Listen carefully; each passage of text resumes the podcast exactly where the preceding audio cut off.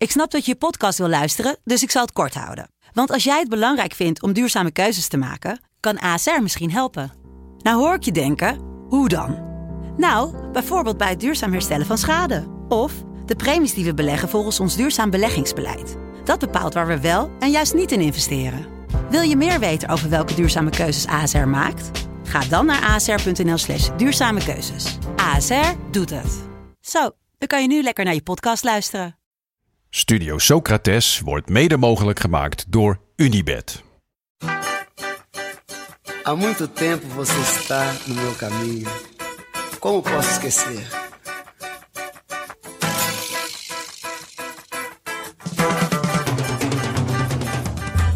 Welkom bij Studio Socrates, een podcast over iconische voetbalteams uit het recente verleden. Teams die je van voetbal lieten houden. Met deze keer Bayern Leverkusen uit 2001-2002. Menina, no seu jeito de olhar. Sócrates, Sócrates, tirou! Menina, no seu modo de andar. Voordat de Champions League de Champions League heette, deden er voornamelijk landskampioenen mee. Naarmate de kijkcijfers, de sponsorgelden en daarmee de belangen toenamen, nam ook het aantal deelnemende clubs exponentieel toe. Voor sommigen een doorn in het oog, voor anderen een zegen. Het team van deze week valt in die tweede categorie. Het is tenslotte niet elke club gegeven om de kampioenschaal omhoog te houden. Bayer Leverkusen was in 2002 de eerste club die ooit de finale van de Champions League haalde zonder ooit landskampioen te zijn geweest. Een statistiek die even mooi als tragisch is, aangezien de club dit seizoen in vrijwel elke competitie waar ze aan deelnamen tweede werd. De Bundesliga, DFB-bokaal en de Champions League. Tweede, tweede en nog eens tweede. In Engeland bracht ze dit de dubieuze bijnaam Neverkoersen. Wij belichten uiteraard de mooie kanten van het seizoen, maar niet voordat we antwoord hebben gegeven op de vraag voor de liefhebber. Wie is jullie favoriete scheids? Ja, en dan kunnen we daar meteen ook een, een onderscheid in maken in favoriete scheids en ook meest irritante scheids. Want die vraag Ja, die dat, borrelt me natuurlijk eigenlijk meteen op. Die is misschien nog Nou, ik- prangender dan... eh, Ik moest meteen aan jou denken, aan een van jouw betogen in een eerdere aflevering. ja, zal, ik dat, zal ik dat nog even bewaren voor straks? Of zal, moet ik al van meteen van wal? ik weet niet, als je, als je onrustig wordt ervan, dan zou ik maar gewoon gelijk... eh, Nee, ik kan, laten we het eerst even over de mooie, mooie scheidsrechters hebben. Laten we bij jou beginnen, Daam. Ja, voor mij is het dus geen scheidsrechter, maar een team. Team Kuipers. En waarom zeg je ja, team? ik vind het Team zo. Kuipers, ja. Team Kuipers. Ja, het is echt wel, waar. ik begrijp wel wat ja, je bedoelt, echt, denk ik. Echt. Ja, ik vind Kuipers en, eh, en natuurlijk eh, Sander en Erwin, de- zijn assistenten. Ik zie alleen die een beetje ielige blonde sliert voor me. Een van zijn grensrechters. Maar die andere zijn... Ja, die gewoon niet- altijd op het juiste moment de vlag eh, omhoog steekt. Nee, ik vind Kuipers echt, echt een hele goede scheidsrechter.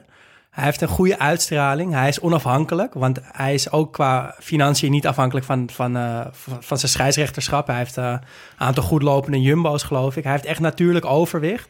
Ik herinner me dat voorval met Neymar op het WK. En ik zag ook laatst een film voorbij komen met Messi.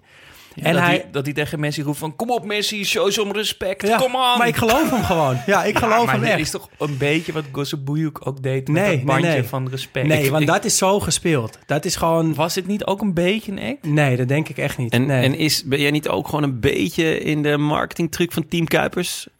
Want je woont, ik weet uit, eh, ja, uit betrouwbare bron dat je schuin tegenover een Jumbo woont. Ja, maar ik je komt ook, daar graag. Ik woon ook naast een Albert Heijn en ook naast een... Dirk- ik wo- Ik woon in het centrum van alle supermarkten. Maar ga je dan eh, helemaal in het zwart met een fluitje naar de Jumbo toe... om gewoon even dat Team Kuipers gevoel te krijgen? Of, eh, Ja, met mijn assistenten naast me. nee, ja, ik vind het echt fantastisch, Team Ja? Kuipers. Als hij fluit, ben ik ook gewoon extra blij. ja? Maar Ja, ik ben echt. wel... eh, Zeker in het niveau van de Nederlandse scheidsrechters... steekt hij daar wel met kop en schouders Toch? Hij komt ook altijd ver in Europese toernooien. Ja. Ver op EK's en WK's. Uh, Ja. Volgens mij had hij zelfs een WK-finale gekregen... als Nederland toen niet in de finale was gekomen. Ik vind het echt een hele goede scheids. En helemaal als je het afzet tegen de andere Nederlandse scheidsrechters die we hebben. En ja, ik val voor Team Kuipers. Ja, echt echt waar, joh. Maar ik- Ja. het, het klopt wel. En dat is misschien inderdaad een beetje een marketingtruc. dat Ja, met die, het met team die, Kuipers- ja, want hij is ook financieel onafhankelijk en hij, is, eh, hij heeft zoveel jumbo's. Maar en vind ik vind jij het, ik vind het een ook goede scheids dan? Ik vind het een prima scheids. Eh, maar het is ook wel opvallend dat we allemaal weten dat hij financieel onafhankelijk is en, en vijf jumbo's heeft en weet ik veel wat. Dus ik weet niet, het is ook een soort van verhaal wat we wel heel graag willen horen of zo, waar we in willen trappen. Of misschien ook bij gebrek aan eh Nederlands succes in, in, in maar kijk, Wat wel is, het wat Wat het- maakt dat uit dat je financieel onafhankelijk bent? Ja. Volgens mij, eh, na- nee, ik bedoel, ik, ik noem de naam alvast, maar Bas Nijhuis had ook een bakkerij. En die heeft hij toen verkocht, omdat hij te druk had met, eh nou, onder andere scheidsrechteren. Nou, het, ma- kijk, Volgens mij zijn er veel scheidsrechters.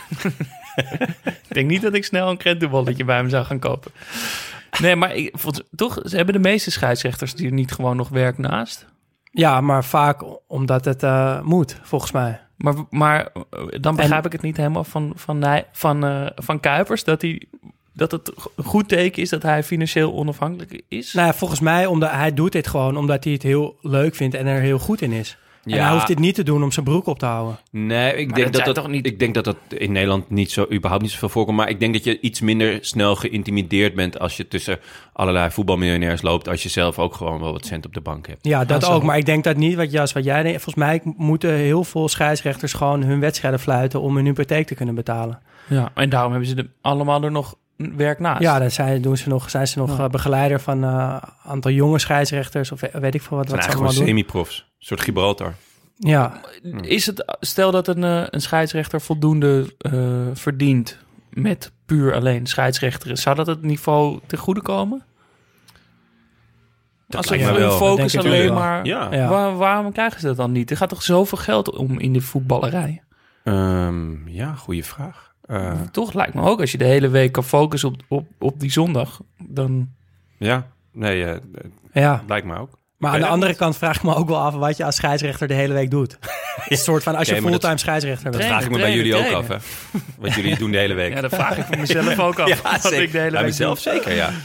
Ja. Oké, nou goed, maar ik vind het een leuk antwoord, Daan. Ja. Eh, team Kuipers. Ja. Met nadruk op team. Ja. Ehm, wil je ook al over, over jouw slechtste eh schei- Nee, doen we zo'n gaan, we gaan eerst over de goede scheids. Ja, eerst even, eerst even de positieve, Oké, nou, positieve kom, noot. Kom maar door, Jonne. Ja, mijne is, eh, en dat was voor mezelf een beetje opzoekwerk. Ik heb eigenlijk gewoon een pleurishekel aan scheidsrechters. Ja, het zijn toch gewoon de losers die niet konden voetballen vroeger. Eh, behalve Team Kuipers natuurlijk. Die waren ook, waren ook goede voetballers zeggen. allemaal. Financieel onafhankelijk. Ja, zeker. Dat zag je ook op, op het veld. Doe je boodschappen bij de Jumbo. We zoeken nog een sponsor trouwens. Nee, ehm, ik moest eigenlijk gelijk denken aan een filmpje... wat ik best wel vaak...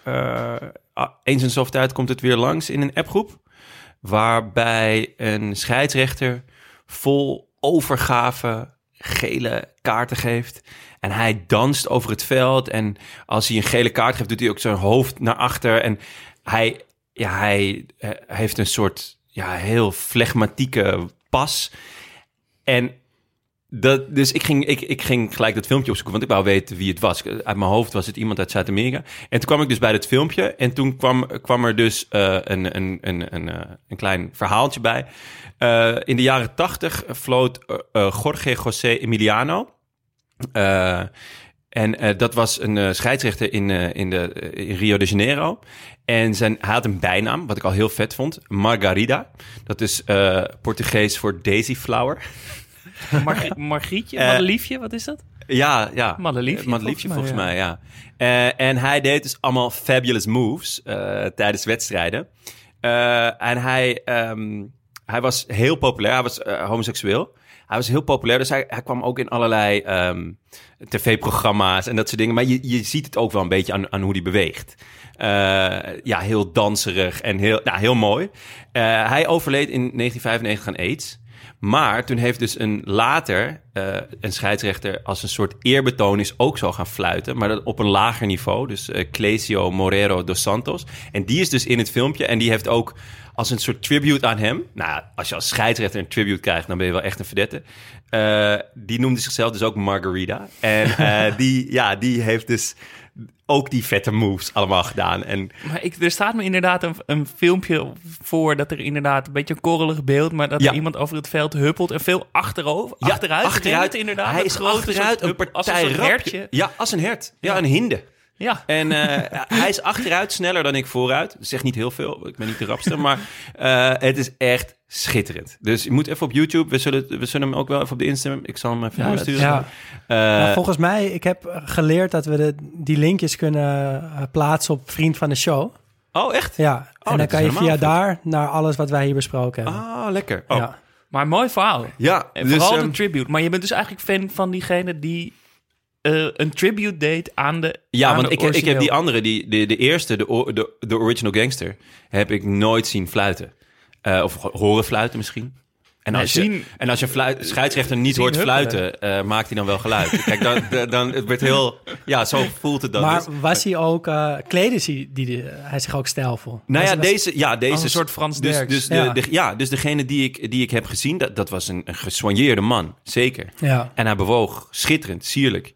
Is het, is het dat niet ook? Want we hadden eh, Frans Derks en we hadden ook eh, Van Swieten, twee oude scheidsrechters, Ja. die openlijk homoseksueel waren. Ja, Dat zijn er al eh, in veel minder, veel minder scheidsrechters dan voetballers. ja zeker, ja. Toch een redelijk hoog percentage. Zeggen ze. ja. Ja, zeggen ze. Ja, daar, wil ik, Nee, nee, daar ga je daar niet wil ik mijn vingers En niet aan eh, branden. B- Blankenstein toch? Ook? Ja. Ja, ook. Ja, nee, op, opvallend, is een ja. opvallende correlatie. Zeker. Ja, en eh, ook wel... Ja, het zou mooi zijn als er toch ook eens een voetballer zou zeggen van... Nou jongens, toch? Of, Ja, eh, ja. absoluut. Het zou, dat als, zou, als het als eh, scheidsrechter kan, dan kan het toch ook gewoon Ja. als voetballer? Ja, Ja. zou het wel denken. En jij, Jas? Nou ja, er is natuurlijk eigenlijk maar één goed antwoord op deze vraag. En dat is Colina. Ja. Eh, Ja. Kregen ja, ook heel veel terug. Hè? Ja, we hebben dit ja. gevraagd op, eh, op Instagram en op Vriend van de Show. En daar waren inderdaad, eh, wat zou het zijn, meer dan, meer dan de helft ging over Colina en geheel terecht. Toch? Dus Ja. niemand met zoveel uitstraling met, en zo goed. eh, met Ja. die Havix-ogen van hem. Ja. En die op de cover van een voetbalspel heeft gestaan. ja. Twee, tot twee maal toe. gewoon Echt. met Henri Ja. en Totti op eentje, als ik me niet vergis. Ja. En eentje met alleen zichzelf. Ja, uit mijn hoofd Pro Ja. Evolution Soccer 2003 en 2004. Ja? Twee Ja. jaar op rij, joh. Ja, Ja. twee jaar op rij. Wow, wat. En in 2003 staat hij dus in, in zijn eentje met de fluit in de mond op de cover. Ja. Dat is wel sick, hoor. Ja, dat. Kijk, Nou, dat gaat met Team Kuipers niet gebeuren. En dan kan je het over, Nee, maar die staan al met Dan z'n kan je drieën. tri- met z'n drieën op de koffer. kan je het over tribute hebben. Maar als een voetbalspel een tribute Ja. aan je Ja, doet. dat is wel echt Ehm, klasse. ja. Maar eh, ja, ik wilde het eigenlijk vooral over mijn irritatie hebben. Want eh, een scheidsrechter is natuurlijk alleen goed als hij geen fouten maakt. En alleen als je, ja, je kan het eigenlijk alleen fout doen als scheidsrechter. Is een soort keeper misschien. Dus nou, je wou- kan het ook wel goed doen hoor, vind ja, ik. als je niet opvalt. Ja, precies. Dus dan dat je, dat je het gewoon niet iets fout doet. Ja, je moet gewoon... Hij, ja, scheidsrechter moet onzichtbaar zijn. Behalve Team Kuipers natuurlijk. Die moet zoveel mogelijk... Vooral die lange blonde spriet. Nou, en dat Erwin, komt, dat komt precies, precies mijn irritatie. Dat je onzichtbaar moet zijn als, als, als scheidsrechter. Daar ben ik het helemaal mee eens. Toch? Ja. Je, bent, je, je, je probeert die wedstrijd in goede banen te leiden. En voor de rest is je aandeel... Boeit niemand gaat kijken om te zien hoe een scheidsrechter fluit. En dan krijg je Bas Nijhuis te zien.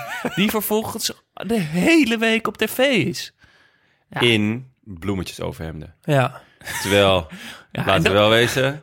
De jaren nul zijn geweest. Ja, maar dat is nog niet eens mijn grootste ja. irritatie. En met een Nee, de DD grootste waar je u tegen zegt. Maar ik wilde- is natuurlijk een volwassen man met gel in zijn haar. Ja. Maar die gele van Albert Heijn. ja. Ik wilde jullie een fragmentje laten horen dat perfect illustreert wat ik, eh, eh, wat ik bedoel. Bas Nijhuis, de scheidsrechter. Bas, had je je fluit bij je? Vraagt Brian Beeld uit Amsterdam af. Zeker. Ja, die had je wel Zelfs nog je. een blauwe fluit ook nog. Dus ik had het aangepast. Nee, het was een, ik, ik had hem wel bij me, ja. Ja. Maar eh, hij vond kennelijk dat ik te weinig floot. Of, eh, ja, Roland ging nog op de keer. Wat zei die onder andere tegen je? ja, ik kom hier natuurlijk het veld op. En eh, hij, dit was meer om het feit dat ik, dat ik maar vijf en vijf en een half minuut bijtrok. Hij, Ja. hij wou iets van tien minuten of, of zelfs nog langer erbij hebben. Echt waar? Ja. Ja, ik zei ook van, ik zeg, ik zeg, nou kun je wel het middenstip komen en dan kun je wel verhaal gaan halen voor het publiek om jezelf te gaan verkopen. Ik zeg, maar ook al had ik een kwartier door laten spelen, ik zeg, daar heb je nog niet gescoord. Dat heb je ook Dus, gezegd, eh, hè? ja. Ja, oh, Bas, pas op zeg. Ja, Dan, de volgende keer mag Bas aan tafel zitten. Maar dat vond hij niet leuk en toen liep hij ook weg. Dus ik was er meteen klaar mee. Dus, eh, Nou, hij zegt dus, het gaat dus over een wedstrijd tussen Lyon en Everton. En Koeman is op dat moment nog coach van Everton. En die is boos omdat er te weinig blessuretijd is geweest. En dan zegt het Nijhuis dus, al had ik een kwartier bijgeteld, dan had je alsnog niet gescoord. Ja. Terwijl, waar bemoei je je mee, toch? Wow, Ja. En dan, als hij wel had kunnen scoren in dat kwartier, had hij dat wel bijgetrokken? Ja, klopt. Ik weet niet, heb, heb jij dat ook wel eens gehad dat, dat eh, je dan gewoon in een wedstrijd dat je schoppen kreeg of zo en dat de scheids, ja, dan moet je maar eerder spelen. Ja, Dat ik denk, hè? Ja. ja Eh, hetzelfde. Waar bemoei je je mee? Dat bepaal jij toch niet? Nee, je Eh, moet er gewoon puur Als ik een kansloze actie wil maken, dan doe ik dat. ja. Ja. Nou, ik, ik vind dat ongelooflijk. En dat je dat vervolgens ook nog eens potsierlijk op tv gaat zitten verkondigen. Ja. En, en dan ook nog... Ik bedoel, ik, ik heb niet zoveel mening over voetbal inside. Eh, moet je lekker gaan zitten. Maar dan laat hij zich daar ook nog eens een uur lang he- compleet belachelijk maken. En dan gaat hij daar op de eerste rij zitten. Denk, de- Ja. toch, Ja. wat, wat doe je jezelf dan helemaal aan? Dan ben je dus zo mediageil dat je dan daar gaat zitten. En, ja, en, dan, en dan komen we dus ook nog eens bij het tweede punt. Is dat hij dan zijn eigen stijl heeft van fluiten. Dat vind ik wel vet. Nee, maar je vindt de stijl vet. Ik vind de stijl van, maar ik vind vooral ook eh, op een bepaalde manier weet je wel waar je aan toe bent. Je kan ook uitdelen. Maar je zou toch willen Hij dat je niet? altijd zou weten waar je aan toe bent. Namelijk dat alle scheidsrechters voor dezelfde dingen Ja. eh, fluiten. Ja, en dan bent- kom je bij Kuipers en dan zijn er opeens dingen niet een overtreding. En opeens wel een gele kaart. En je mag niet protesteren. We hebben andere scheidsrechters wel. Ja, maar dat is, elke scheidsrechter heeft dat. Ja, maar je zou toch, je zou toch denken dat de KVB tegen eh Nijhuis kan zeggen van... ja, eh, leuk je eigen stijl, maar dit zijn de regels. Hier fluiten we voor en hier fluiten we niet voor. Ja, nou, ik, Toch als je... Nee, maar hier raak je gewoon de essentie van het vak. Het is gewoon heel, een heel moeilijk vak waarbij je het zelden goed kan doen. Maar ik, ik vind het belangrijk bij een scheids dat die consequent is. En als je consequent niet fluit, is het prima. Als je consequent alles fluit, is het ook prima. Het is allebei... Nou, dan heb ik liever trouwens dat je niet fluit. Maar het- je moet niet de ene keer wel en de andere keer niet fluiten. Maar het moet in, in één wedstrijd in ieder geval wel. Ja, maar ik en je, maar, en je Maar- moet in dienst staan van de wedstrijd. En Ja. dat is wat Bas Nijhuis volgens mij altijd vergeet. Ja, Die fluit gewoon om zelf in de spotlights te komen Ja, staan met zijn Precies, en op zich ben ik het ook met je eens. Vind ik de stijl van fluiten prima. Want ik vind het ook fijn als zo'n wedstrijd meer mag meer toelaat en, en dat er lang meer wordt doorgespeeld. Maar dan is die consequentie toch eh, heel ver te zoeken. Want hij komt, hij werkt zichzelf af en toe in een enorme benauwde situatie. Omdat hij dan wel alles wil laten doorspelen. Maar soms moet hij dan fluiten. En dan komt hij. Je ziet het conflict in zijn hoofd ontstaan. Omdat hij zich Ik van zie- tevoren heeft bedacht. Hij Ik ga laat door bij, laten spelen. bij eh, maar dan, Feyenoord PSV was dat heel duidelijk. Dat het laatste kwartier liep het uit de hand. En toen zag je gewoon van... ja, ik heb nu 70 minuten lang alles toegelaten... maar dit gaat te ver, wat moet ik nu doen? Precies. Ja. En dan, dan heb je dus voor maar je ziet dat conflict in zijn hoofd. Nog door die pot gel heen. Denken jullie ook dat hij nog vet veel aks spuit? Denk het wel. Denk het hè? ook wel. Moet haast wel. Ja, dat je gewoon in die, scheidsrechterskleedkamer. Dat, Ja, dat het daar helemaal naar aks ruikt. team Kuipers binnenkomt en gadverdamme is... Ja, misschien is dat ook de reden dat, hij geen team heeft. Dat, dat er niemand met hem in de kleedkamer zit, omdat het te veel naar aks ruikt.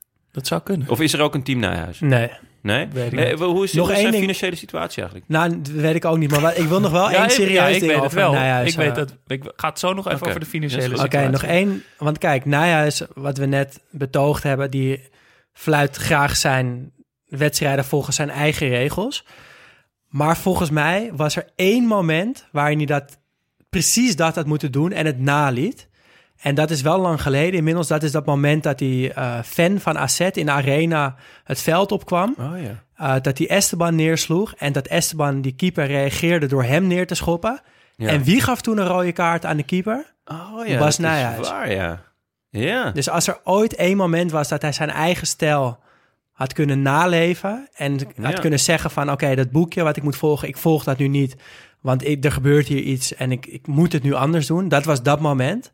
Toen Ja. deed hij het niet en dan komt hij nu met, eh, met zijn eigen stijltje en met Ja. alles laten doorgaan. En dat, Goed eh, punt. Goed punt. En, ik dan- ben daar niet bij. en de financiële situatie? Ja, nou, ik, ben, ik, ik moet bent zeggen... even ingedoken. ik- nou, hij is veel te zien bij eh, Voetbal Insight en ik kijk dat niet. Dus er zullen veel mensen het misschien wel beter weten. Hij heeft ook een boek geschreven trouwens. Dat heb ik ook niet gelezen. dat gaat me echt te ver. Maar hij had dus een bakkerij, die heeft hij verkocht... om zich op het scheidsrechteren eh, toe te leggen. Eh, maar hij is in te huren als gastspreker voor bedrijven. Dus hij geeft... eh, Podcast ook? Ja. Nou, ik denk als we hem... Als we- Nou, ik ga hiervoor liggen hoor, maar ik wil het nu alvast Ik afschieten. weet maar- dat een, een zekere vriend van de show is bezig om Aten Mos te charteren. Dus misschien dat Bas Nijhuis ook wel binnen de Nou, mogelijkheden. ja, Maar hij geeft lezingen over leiderschap en eh, Leiderschap. als ondernemer en scheidsrechter en hoe eh, reageer je op kritiek en weet ik het- het, en hoe reageren. Ja, en, eh, en volgens mij uiteindelijk vertelt hij alleen maar dat hij een keer een wedstrijd heeft gefloten met Ibrahimovic en hoe die was. Ja, de- Maar, Goed, ja. Wel interessant. maar Jonne, eh, jij zei tussen neus en lippen door iets wat, me, wat ik nog niet wist. Atemos. Ja, Er is een berichtje uit. Zeg je dat nou? zeker. Ja, ehm, ja eh, Bas, eh, mijn eh oud huisgenoot van het Krugerplein. Eh, ja, die, die verdient meteen een grote shout-out. Die verdient zeker een grote shout-out. Want hij is eh, eh, na heel veel appjes over hoe vet hij het vond, zei hij... En nu heb ik daarbij woord gevoegd. Ik ben vriend van de show geworden. Dus nou, de volgende dag kreeg ik een mailtje van vriend van de show. En inderdaad, nou, had hij dus ten eerste heel vet ondertekend met het Krugertje van het Krugerplein. En had hij dus onze oude postcode als bedra- bedrag gestort.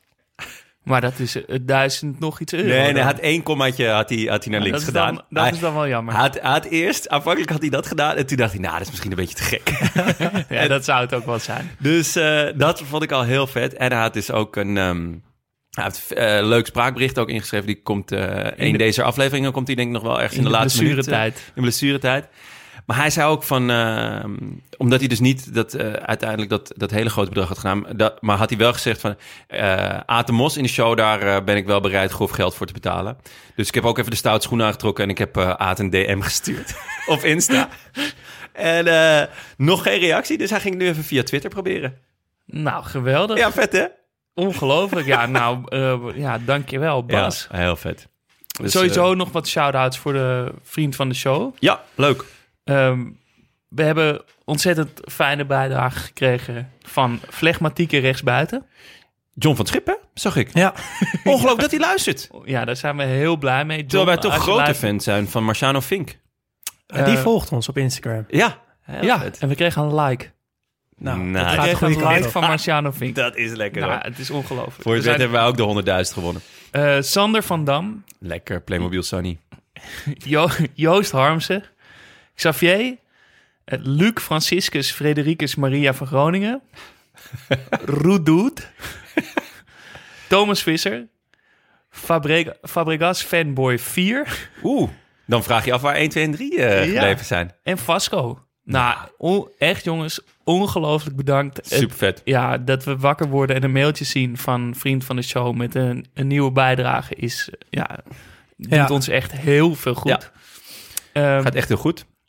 Ja, dus eh, dank daarvoor. Maar nu weer even terug naar de scheidsrechters. Want we moeten nog even over jullie irritaties eh, hebben. Ja, ehm, ik heb niet, niet zozeer ergernissen naar, naar eh, professionele scheidsrechters. Ik, ik, ik, omdat ja, ze zijn gewoon te nep om te onthouden. ja, volgens mij laatst was er een Ajax-wedstrijd en die gast die floot voor alles. Een internationale wedstrijd, eh, UEFA Cup, eh, Europa League. Die gast floot voor alles. Dan denk je, ja, waar zit ik nou naar te kijken? Eh, mijn ergernis zit gewoon bij het, het, het fenomeen scheidsrechter. Ik heb natuurlijk gewoon jarenlang gevoetbald ja, op dubieuze niveaus. En ja, die clubscheidsrechters, die waren zo fucking sneu. Gewoon, gewoon letterlijk af en toe gewoon, ja, eh, zwakbegaafden. Maar echt, gewoon mensen die het niet helemaal, eh, gewoon die niet honderd waren. En maar ook gewoon, ja, mensen die dachten van, oké, deze jongens die trainen een paar keer per week en eh, die doen keihard hun best om er wat leuks van te maken. En ik ga het gewoon voor die 22 man keihard verpesten. Maar het was gewoon vaak een vader van de tegenstander ook, toch? Eh, je ook, ook, maar op een gegeven moment kwamen we dus Tenminste, dat ook is met... mijn niveau eh, voetbal. Nee, ja, geweest. ook. Ik heb ook bij, de- bij, bij dat soort teams heb ik ook meegedaan. En, maar ook mijn eigen team. Ja, uiteindelijk tweede klasse. daar heb je ook geen topscheidsrechters, kan ik je wel zeggen. We kregen trouwens op eh, Vriend van de Show ook een, een inzending van iemand die zei dat, dat hij het, de mooiste scheidsrechters vond hij inderdaad de amateurscheidsrechters die dat is- altijd partijdig Ja, zijn. dat is ook Bas. Die, ook Bas. Ah, Bas, die had dat, op een gegeven moment had hij dat gewoon omarmd. Die zei, ja, dat is toch geniet hier. Ze zijn gewoon fan. Maar nee, dus ik, het, het, het, het fenomeen ik heb het ook vaak met ze aan de stok gehad. Gewoon, scheidsrechters en ik, het, het liep eigenlijk nooit. Dus ik heb niet één specifiek, maar gewoon het, Gewoon het de instituut in het algemeen. Ja.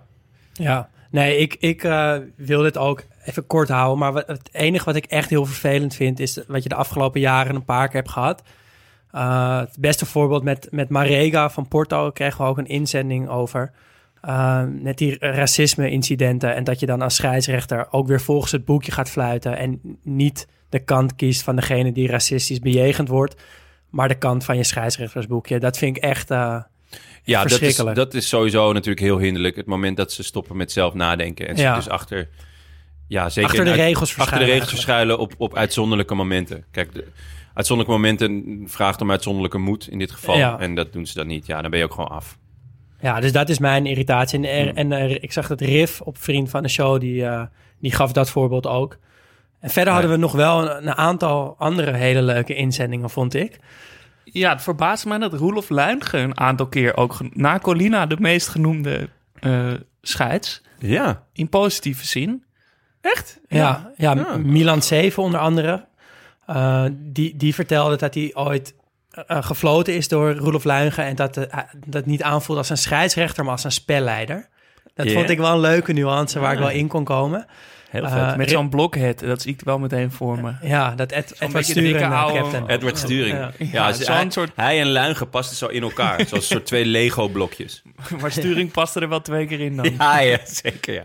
René Temming van Xavier. Ja, nog En- zo'n grote dik. Ja, en daar kregen we dan weer een scherpe opmerking van, over, van iemand anders. Die zei, waar is de oversized scheids gebleven? Ja, ze zijn allemaal heel fit tegenwoordig.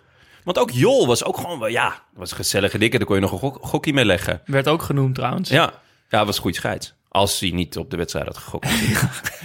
Ja, geen idee. Maar ja, dat, het kan toch ook Kan niet meer, maar ik vond het wel een leuk, leuk beeld. In, weet je, van vroeger. Dat je gewoon Ja. die hele dikke René Ja. Temming de Champions League uh, ja, en die gewoon de middencirkel niet echt verliet. Ja. En eh, een mooi verhaal van Elias Mazian over Said Belkola. Een Marokkaanse scheidsrechter. De eerste keer dat er een Marokkaanse scheidsrechter op een groot eh, toernooi floot. eh, Euro, of Nee, WK 98. 98. Floot de finale zelfs. Ja, Wow, en echt? gaf uh, Desi rood.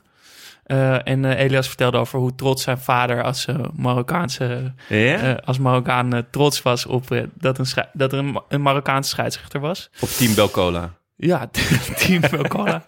en eh, ook nog werd genoemd Pedro Poenca vanwege de pingel voor eh, Robben tegen Mexico. Die, eh, Ja, dat was goed gezien, ja. Ja, Ja, van flegmatieke rechtsbuiten. No era penal. Toch? Ja. Die Mexicaan Ja, die ik dat ben dus- elke dag tweeten. Ja. Ja, ik, ben dus, ik was dus in, eh, in Mexico vorig jaar, oh, nou, twee jaar geleden.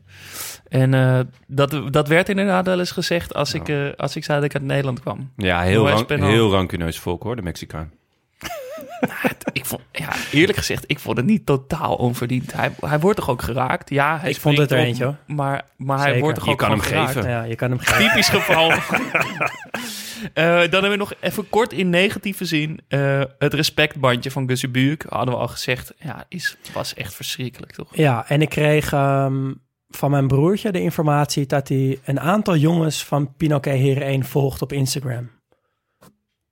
Ik weet niet wat hij, of hij misschien een switch wilt maken naar de hockeywereld. Houdt hij van Ik- eh hockeyjongens? Ik heb geen idee. Er is maar- wel meer respect in de hockeywereld. Ja, misschien is dat het. Dan eh, zei het niet. Xander nog eh, Rocky, die, eh, die Ajax Chelsea eh, kapot maakte. Ja, dat het was... hele seizoen van Ajax kapot maakte Ja. daarin, daarmee. Ja, maar daardoor niet een coronabommetje in Nederland. Dus dat was ook wel weer wat waard. Toch? Ach, ja, met terugwerkende Anders kracht. hadden we naar eh, Atalanta of naar Valencia gemoeten of zo, toch? Van de zon. Ja, Ja, dat klopt. is waar, ja. Dus dat, ja. Het heeft uiteindelijk veel goeds opgeleverd. We zijn hem eeuwig dankbaar. Eh Turpin vanwege Roma Feyenoord, dat helemaal uit de hand liep. Oh ja. Tom Ja. Streefland zei dat. En, Ivanov eh, natuurlijk? Ja. Van de, de slag bij... Kregen eh, wat was kregen het? we Nuremberg, dacht ik. Ja, de slag bij Nuremberg. Kregen we een paar keer door. We kregen ook nog op het laatste moment de scheids van Zuid-Korea-Italië op het WK 2002 door. oh ja, die mocht daarna nooit meer fluiten, toch? Byron Moreno. En blijkbaar wordt hij op Wikipedia aangekondigd als voormalig scheidsrechter en veroordeeld drugsmokkelaar. Wauw. Ja, Wat vet. ja. Oh, dus nou, dat, dat waren een aantal leuke, Leuke. uitzendingen die we Ja, gekregen hebben. Zeker. Nou goed, eh, genoeg over scheidsrechters. We zullen je niet langer mee lastigvallen, Jonne.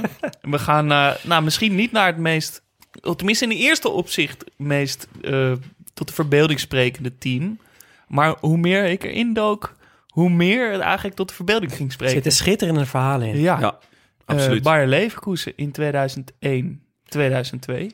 Ja, eh, het jaar in 2002 kennen we dus eh, eh, al qua tijdsbeeld. Dus we gaan gewoon lekker naar Bayer kijken als club.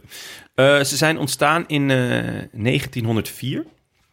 En ze eh, zijn eigenlijk net als PSV voortgekomen uit een fabriek. Weten jullie wat voor producten zijn? Zijn dat geneesmiddelen, Bayer? Zeker Ja. weten, ja. Ja. En eh, weet je wat hun bekendste product is? Ik zou het niet weten. Paracetamol. Aspirine. Hey, Oh, kwamen wauw. zij. het was al een. een eh, het is zeg maar hun grote. eh, ja, uitvinding weet ik niet, maar hun grote eh, succes geweest. Eh, in 1898 kwamen ze ook eh, met een naar eigen zeggen eh, niet verslavend alternatief voor morfine. Oh. Daar hebben ze het, ook het, het, het- de productnaam hebben ze geclaimd daarvoor. We- kunnen jullie die noemen? Heroïne. Exact. Ja, echt? Ja, en heroïne. was niet verslavend. Niet verslavend. Nee, nee, Ah. nee. Nee, dus... Toch maar eens eh, proberen. Ja, hebben ze een tijd lang verkocht. Bleek wel verslavend. Ja. Bleek enorm Oh, verslavend. Dus ehm, ja, dat, eh, eh, ze de, de bijnaam komt ook een beetje omdat het een fabriek... eh, wat we, de bijnaam, weten jullie? Ja, ik zou zeggen ne. Neverkusen. Of ja, dat vieze is, koesen, die omdat is- ze de tweede werden. ja, dat, die is van de laatste jaren. Eh, maar het, de oorspronkelijke is die werkself, omdat het dus van een eh, fabrieksarbeiders komt. En er hebben in totaal drie Nederlanders gevoetbald. Deli Sinkgraven. Exact. Ja, verder kom ik ook niet. Peter Bos. Eh, nee, die was coach. Hintje, Hintje. Ja, maar ja. Ja, het is zo'n speler waarvan je denkt, ja, die heeft volgens mij alle eh, eh, clubs eh, in de Bundesliga wel. eh, De Guzman? gehad. Nee, nee, nee, nee, nee. Brugging. nee. Ook niet. Ik wel een goede gok ook. hoor. Ja, zeker. Dankjewel. Eh, Erik Meijer. Ja, Ah, well ja. played, sir. Ja, Erik Meijer, die laatste weten jullie niet. Ja, ik ken hem Nou ja, eigenlijk dat weet je niet. weet je. Ja, Bernard Schuiterman? Dat weet ik niet. ja, ik kan. Nee. Wie is Bernard Schuiter? Ja, eh, is een Nederlands voormalig voetballer die als verdediger speelde. Veel meer komt er ook niet uit bij Wikipedia. Ehm, nee, dus... eh, Eentje dat- voor de statistiek. Eentje voor de statistieken. Maar ja, eh, Erik Meijer, ja. Dat is, dat is... Ja, volgens mij heeft hij alle, alle 18 clubs wel gehad. En Liverpool, hè? Ja? En groot geweest in eh, Liverpool. Ja? Als, ja, met als kopper. Ja. Ja. Maar goed. Ehm, Ja, tot zover het, eh, het eh, korte, korte Bayer eh, Leverkusen quiz. dankjewel daarvoor. Dan nu naar de basisopstelling. en dat begint meteen goed op goal. Ja. Ja, Hans-Jorg Boet. Die Ja. kennen we alle drie denk ik nog wel. Ja, Ja, zeker. Ook een schitterende naam weer, hè? Ja. En, Want waarom kennen we hem? nou, omdat het een keeper was die goals maakte. En dat zie je niet zo vaak. Ehm, hij nam de penalties, vaak, bij de clubs waar hij speelde. Eh, weten jullie hoeveel goals hij gemaakt heeft? Nou, een, een, wilde gok. 22. Ah, Ik wilde 20 zeggen. Ja. Maar eh, ik, ik, ik heb het hier, eh, ik, ik, ik zie het hier staan. Oh, hoeveel zijn het er dan? Het zijn er eh, eh, 37 en het zijn allemaal strafschoppen. Ja. En het zijn, hij heeft twee keer twee strafschoppen in één wedstrijd gescoord. Dat is ook een record. Ja, en, en nog zijn allermooiste statistiek vind ik. Hij heeft drie keer tegen Juventus gescoord. Nee, dat kunnen wij hem niet navertellen. Ja, gewoon drie keer tegen Juventus gescoord. En nou, ik, ik geef dat niet nu al weg, maar we, we gaan het straks nog even over die finale natuurlijk hebben. Hè? Real Madrid, Bayer Leverkusen. En daar, daar speelde hij ook een eh, hele grote rol. Ehm, verder heeft Maar hij... even over het Ja. fenomeen keepers die pingels nemen. Ik moet snap je dat niet nooit doen. zo goed. Wat, wat is daar nou de toegevoegde waarde van? joh? Ja, Nee, nou sterker nog, het heeft geen toegevoegde waarde. Want er is één iconisch filmpje, naar mijn idee, is dat hij namelijk die pingels eh, erin schiet tegen Schalke. Ja. En een beetje eh, met zijn handen boven het hoofd eh, juichend terugschokt naar het goal. En Schalke denkt, eh, ja, het is goed met je. En die schieten de bal vanaf de aftrap over hem heen het goal in. ja. Daar ben ik sowieso groot fan van, om het Ja. vanaf te proberen. Ja, Dat, ik eh, ook. ja, heb ik ook regelmatig geprobeerd. Ja, Is zeker. er ooit gelukt? Ja, best wel vaak ook. Ja. Nee, ja, dat vind ik echt genieten. Keepertje voor de goal en gewoon proberen. Blijft hij Ja. daarna lekker op zijn lijn staan. Die, die heeft hij dus eh, een keer om zijn oren gehad. Ehm, wat verder nog wel interessant is, hij heeft ook nog een aantal jaar bij Bayern München gekiept. Ook eerste keeper. Kwam daar terecht toen hij 34 was. Eh, rest van zijn leven alleen eigenlijk, tenminste lang bij Bayer Leverkusen gespeeld. En nog een jaartje in Benfica. Ehm, maar dat was geen succes. Volgens mij past hij daar ook helemaal niet. Hij moet, eh, tenminste, ik zie hem echt gewoon lekker in die Duitse competitie. Ja. Goeie naam ook. Ja, Hans-Jurg Boet bij Bayer Leverkusen, dat klopt gewoon helemaal. Ehm, de rechtsback. Dit was iemand die ik helemaal niet kende. Sultan Sebeshen. Ja, ik ben er even ingedoken. Ehm, aanvallende rechtsback. Prima, soort degelijke speler. Heeft ooit één interland gespeeld voor Duitsland. Eh, in een vriendschappelijke wedstrijd tegen notabene Nederland. En werd daar helemaal dronken gespeeld. Die filmpjes, die, die- er staat een samenvatting van op YouTube. Nederland, eh, eh, Duitsland. En hij wordt daar helemaal dronken gespeeld door Boudewijn Zende. Dat meen je niet. Ja, dat is ongelooflijk. Wat vet. Werd in de rust gewisseld en is nooit meer opgeroepen voor Duitsland. Ja, dat snap ik ook wel. Als je helemaal dronken wordt gespeeld door Boudewijn Sen. Ah, die had wel zijn potjes hoor. Ja, toch. Het was dan wel Ja. verdienstelijk voetbal. Maar het Zeker. is toch niet een, een speler die, die je meteen te binnen schiet als iemand die, die even die, dat bekje helemaal gek speelt. Nee, nee. Eh, Heel maar vet. wat wel trouwens eh, zielig is bij Sebastien, is dat hij Lyme had en op zijn 29e moest stoppen met voetbal vanwege alle door die ziekte Wow. gerelateerde blessures. Oh, heftig. ja. Hebben jullie trouwens even... Boudewijn Sen, hij komt nu voorbij. Hij heeft natuurlijk lang in eh, Engeland gespeeld. Hoe, hoe zouden zij zijn naam daar uitspreken? Boudewijn. Boy the wine. Boudewijn. By the wine. Boudewijn. Het heeft me jarenlang bezig gehouden. Misschien Boudewijn, als je luistert. Nou ja, als ze Jan Vellegoor of know. Hesseling hebben uitgesproken, dan Ja, maar dan zeg je, ik bedoel, het gaat, je moet op het veld, moet je, het gaat niet, het gaat niet Oh, zozeer zo om de, je. om de, de- de- op het veld moet je gewoon. Ja, Booty. Booty. Booty. Jij Dat wilde dat horen, zijn. dat ik dat zou Ja, zeggen. booty. Nee, dat vind ik echt een goeie. Booty. Ja, leuk. Booty, ja. Bij deze. Nou, laten Ja, we snel mooi. door naar het centrum. Ja, want daar stond O Cavallo, het paard. Lucio. Hij, Ah. maakte, hij maakte de 1-1 tegen Real in de finale van de Champions League. Uh, hij werd het paard genoemd vanwege zijn lange, ja, galopperende dribbles met de bal aan de voet. En nou, ik heb de, het Champions League seizoen teruggekeken. En in die samenvattingen zie je het ook echt een aantal keer. En het, het lijkt ook echt op een paard dat, dat vooruit draaft. Ja, Maar op een positieve Ja, op een manier. positieve Ja, ja. manier. Gewoon recht, rechtop, hele grote passen. Het is Met een edeldier. Het is een edeldier. ja, precies. Het, zi- het ziet er heel Op mooi zijn uit. benen. Ehm, Leverkusen haalde hem uit Brazilië van Internationaal. Ehm, zijn eerste jaar was meteen extreem succesvol. Uh, w- wel met een zwart randje, zoals jij net al even zei, Jasper. Want het was een onge- ongelooflijk goed seizoen voor Bayer Leverkusen. Maar ze verloren uiteindelijk alles in, in, de, in de maand mei. Ehm, in 2004 vertrok hij naar Bayern en daar was hij ook heel succesvol tot... En we hebben het vaker gehoord. Er een Nederlandse trainer om de hoek kwam kijken. Dit is echt absurd. Louis van Gaal, die gaf aan, ik, eh, Lucio, ik heb je niet meer nodig. En daar heeft hij spijt van gehad. En niet zo'n beetje ook, want eh, weet jullie waar hij toen heen ging? Eh, wat, Lucio? Ja, Inter? hij moest weg, ja. Hij ging naar Inter. Ja. En een jaar later stond de Champions League finale Bayern-Inter op het programma. Ah, En toen vormde Lucio samen met Samuel het centrum van Inter. En Inter won ja, van Bayern München, van Louis van Gaal. ja.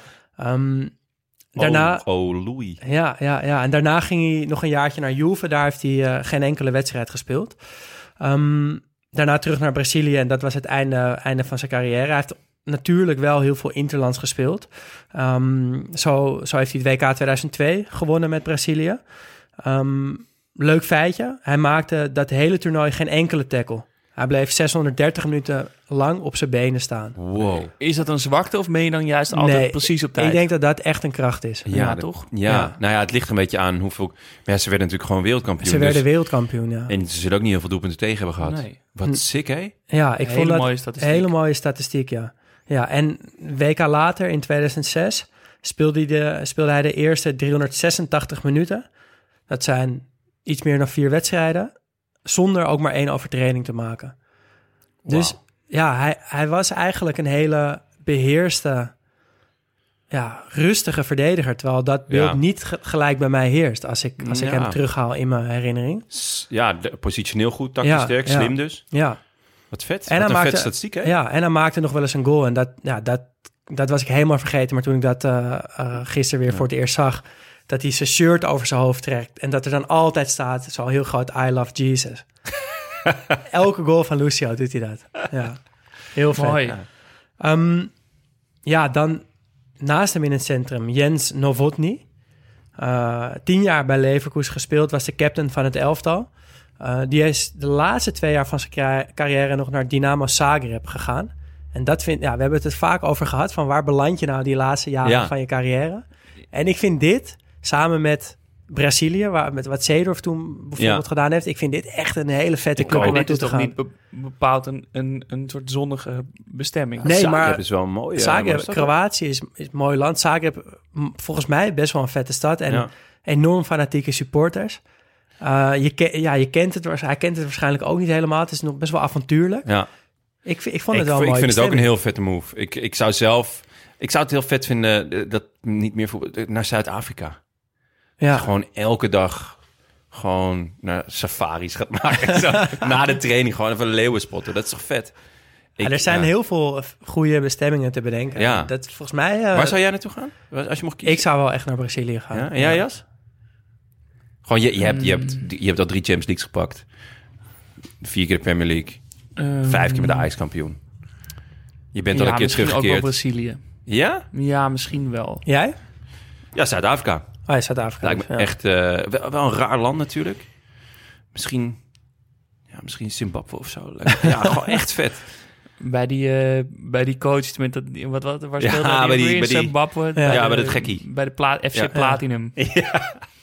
Oké, vet. Nee, maar ja, dan- Zagreb, maar ja, ook een mooie, mooie optie. Ja, en uh, Novotny dus ook wel eh, aardig wat interlands gespeeld, maar was nooit echt basisspeler.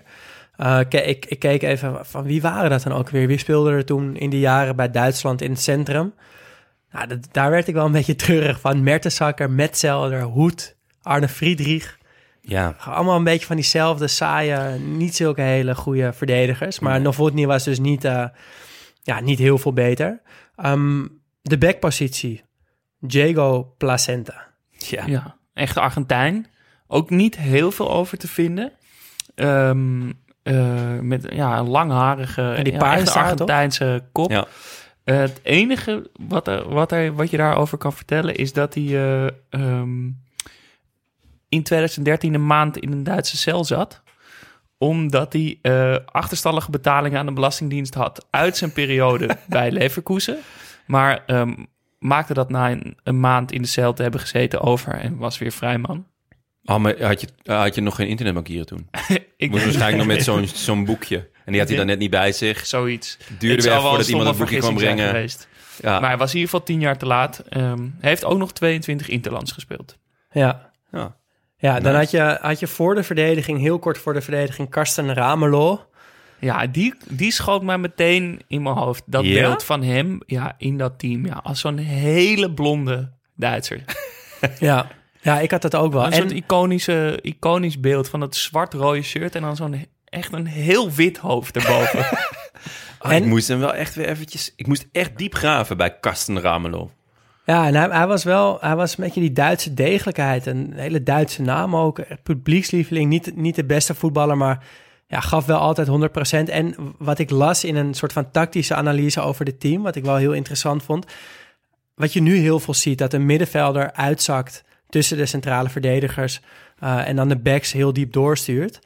Dat deed, dat deed Leverkusen ook al. Dus dan de backs, eh Placente en Sebetjen gingen heel Ah. diep door. En dan kwam Ramelo Hij een was soort de- van derde ja. verdediger. Hij eh, zakte uit. Ja, de opbouw Ah, verzorgen. Oké, vet. Mooi. Ehm, dan komen we bij, het, eh, ja, bij de wat creatievere spelers. Godzijdank. Ja, Ja, de Duitse degelijkheid is voorbij. C. Roberto, ja, dat kan je wel zeggen. Daar komt Braziliaanse flair. eh. ja want hij- speelde in, eh in 97 al een jaar voor Real Madrid. Dat, dat wist ik helemaal niet. Nee, ik ook niet. Dat vind ik wel echt leuk om te weten. Hij was toen 23 jaar. Eh, hij was lang niet altijd basisspeler, maar speelde wel 17 wedstrijden en won dat jaar met Real ook de Champions League. Speelde die ook de finale toen? Mm, volgens mij, niet nee, volgens mij niet. Nou, weet ik eigenlijk niet zeker. Ja. Ik weet wel dat eh, hij ging terug naar Brazilië om het WK te kunnen halen. Hij wilde meer spelen, Gewoon, zodat hij ja, opgeroepen werd voor de omdat Seleção. hij eh, bang was voor zijn selectie. Ja, en dat gebeurde ook. Ehm, al speelde hij op het WK niet zo heel veel.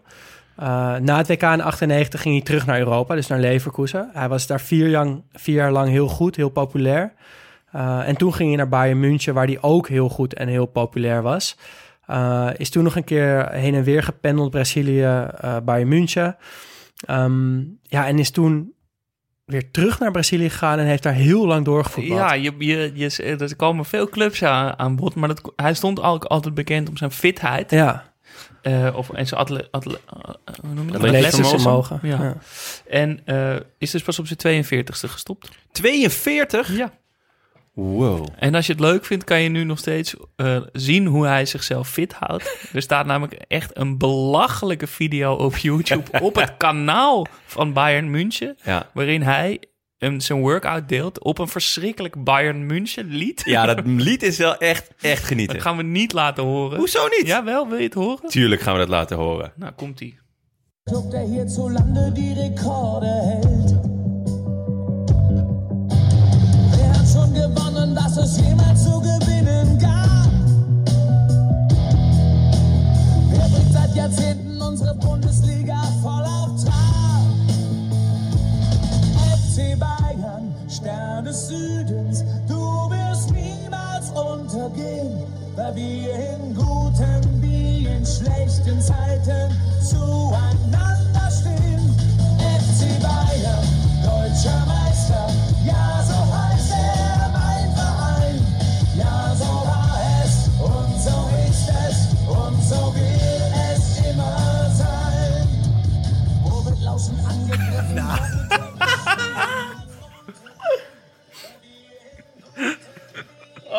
Ja, nou, genoeg. FC Bayern. Ja, maar dit, dit, dit wil je toch...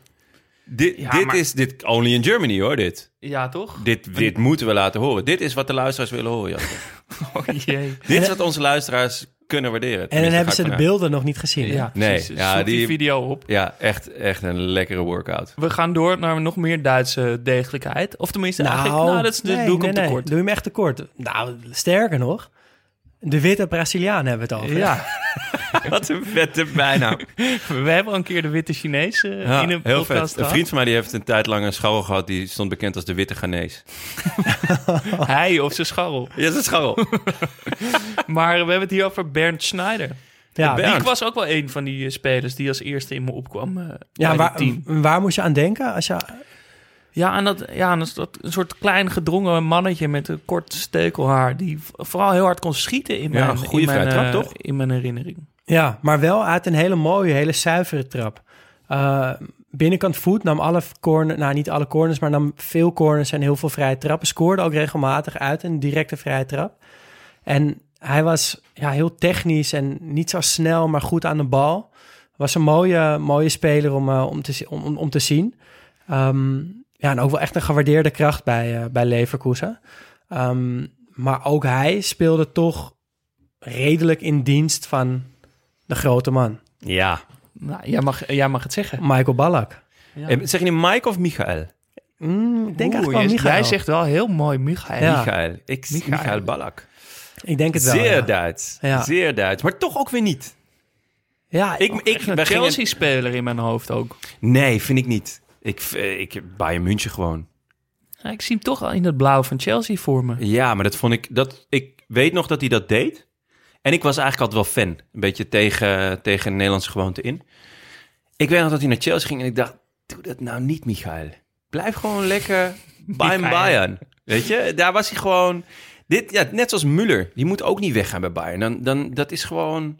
Dan haal je iemand zo uit zijn habitat. Dat, eh, dat, dat werkt niet. Ja, daar wordt hij onheimisch van. Ja, daar wordt hij onheimisch van. Nee, ik, ik, nee, ik vind ge- geen Chelsea-speler. Ik v- vond echt een, echt een Bayern-speler. Een loper, paser, goed schot. Eh, voor een Duitser niet eens heel lelijk. Of zeg ik dan iets heel eh, fouts? Nou, ik zou niet weten. Ik zou niet precies weten of het nou echt een knappe man is. Nee, maar eh, niet, ook niet... Maar voor een Duitser, ja, als je misschien naast Effenberg zet, valt het ook allemaal reuze mee. Maar, Eh, en ehm, altijd nummer 13, hè? nummer 13. ja, daar Maar speelde hij jij altijd bent niet zo'n fan, of wel? Nee, nee, ik, ik heb er echt helemaal niets mee. Ik vond het een, eh, ja, een middenvelder. Nou, je zegt het eigenlijk net zelf al. Hij kon heel hard rennen en hij kon heel goed schieten. En hij had wel een neus voor de goal, dus hij, hij maakte best wel veel goals. Ehm, maar ik vond het helemaal geen fijne speler om naar te kijken. Ik vond hem ook niet zo talentvol eigenlijk. Hij had gewoon, nou, goed schot en, en lekker in de 16 inkomen. Maar het was absoluut geen speler waar ik graag naar keek. En het, bij mij doet het een beetje... Ik krijg er heel erg hetzelfde gevoel bijvoorbeeld met Frank Lampard. Dat vond ik ook zo hetzelfde. Van ja, Maar wel, jongens, wel iemand... niet iemand overs iedereen overschat vinden. Het zijn toch twee geweldige middenvelders? Nee, dat, Nee, ik snap bij nee. Lampert... Ik vind dat echt, eh, ik vind dat echt niet, daar ben ik het echt Ja, niet mee eens. Nee, ik, ik vond Ballack wel een mooiere speler dan Lampert. Nee, voor Van mij is het Lampert echt meer een draver. Gewoon alle, de, constant verkeerde keuzes maken door bijvoorbeeld van afstand te schieten in plaats van door te combineren. Ja, daar heb ik al een zwak voor altijd. Ja, Maar eh, eh, wat Lampert niet had, maar wat, wat hij wel had, was dat hij eh, niet met de druk van een finale om kon gaan. nee. Hij, hij had het namelijk nog meer, want hij werd dus dit seizoen ook nog eens tweede op het WK. Dus hij verloor in, in drie maanden tijd vier finales. Ja, dus even, hij werd tweede in de competitie. Die ze op de laatste, in de laatste drie speelronden verspelen ze hun, hun koppositie van vijf punten. Daarna wordt die, verliezen ze de bekerfinale. Ehm, eh, en de Champions League finale verliezen ze. En hij verliest dan nog eens met Duitsland Oké, maar dan laat ik het voor hem opnemen. Hij won in 97 met de Kaiserslautern. Won hij gewoon eerst de tweede Bundesliga. En het jaar daarop, dus in 97, won hij gewoon de Bundesliga. Ja, dat is echt Dat is toch echt Waanzinnig. En. Bayer Zat op- Leverkusen, laten we wel wezen, ze zijn nog nooit kampioen geworden.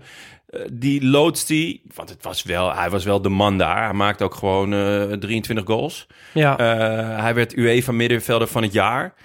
Ehm, Dat is toch, we kunnen we toch niet langer volhouden dat het, dat het een overschatte speler ik vond, is? nee, ik, ik was een Ja, fan wel. hoor.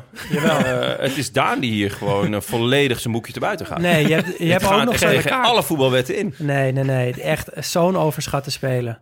Gewoon, weet je, hij, ik snap dat het heel handig is voor, voor trainers om zo iemand erbij te hebben. Want hij, je kan altijd op hem bouwen. Hij is, je kan hem vertrouwen ook. Hij, hij voert uit wat hij moet doen.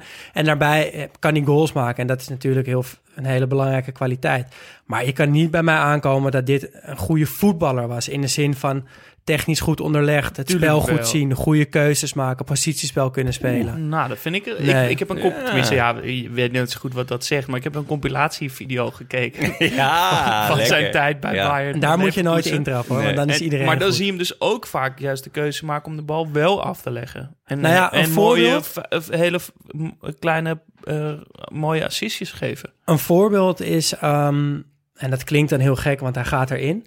Maar in de kwartfinale geloof ik dat ze tegen Liverpool spelen. Ja, en dan ramt hij die bal eh, Ja, van, eh, van dan- 20, 30 Dan meter is er dus best wel een... een, een nou, dan, hij creëert een man meer door iemand uit te kappen. Ik ben dan... Ik hou er dan van als hij doordribbelt, wacht tot een andere verdediger uitkomt stappen en dan eh, iets uitspeelt. Ja. Maar in plaats daarvan gaat hij met zijn verkeerde been van 25 meter op goal rammen. Nou, dan ben je mij echt kwijt. En dan kan je wel zeggen van ja, hij gaat erin. Hij gaat er inderdaad één keer in van, van de 100 keer.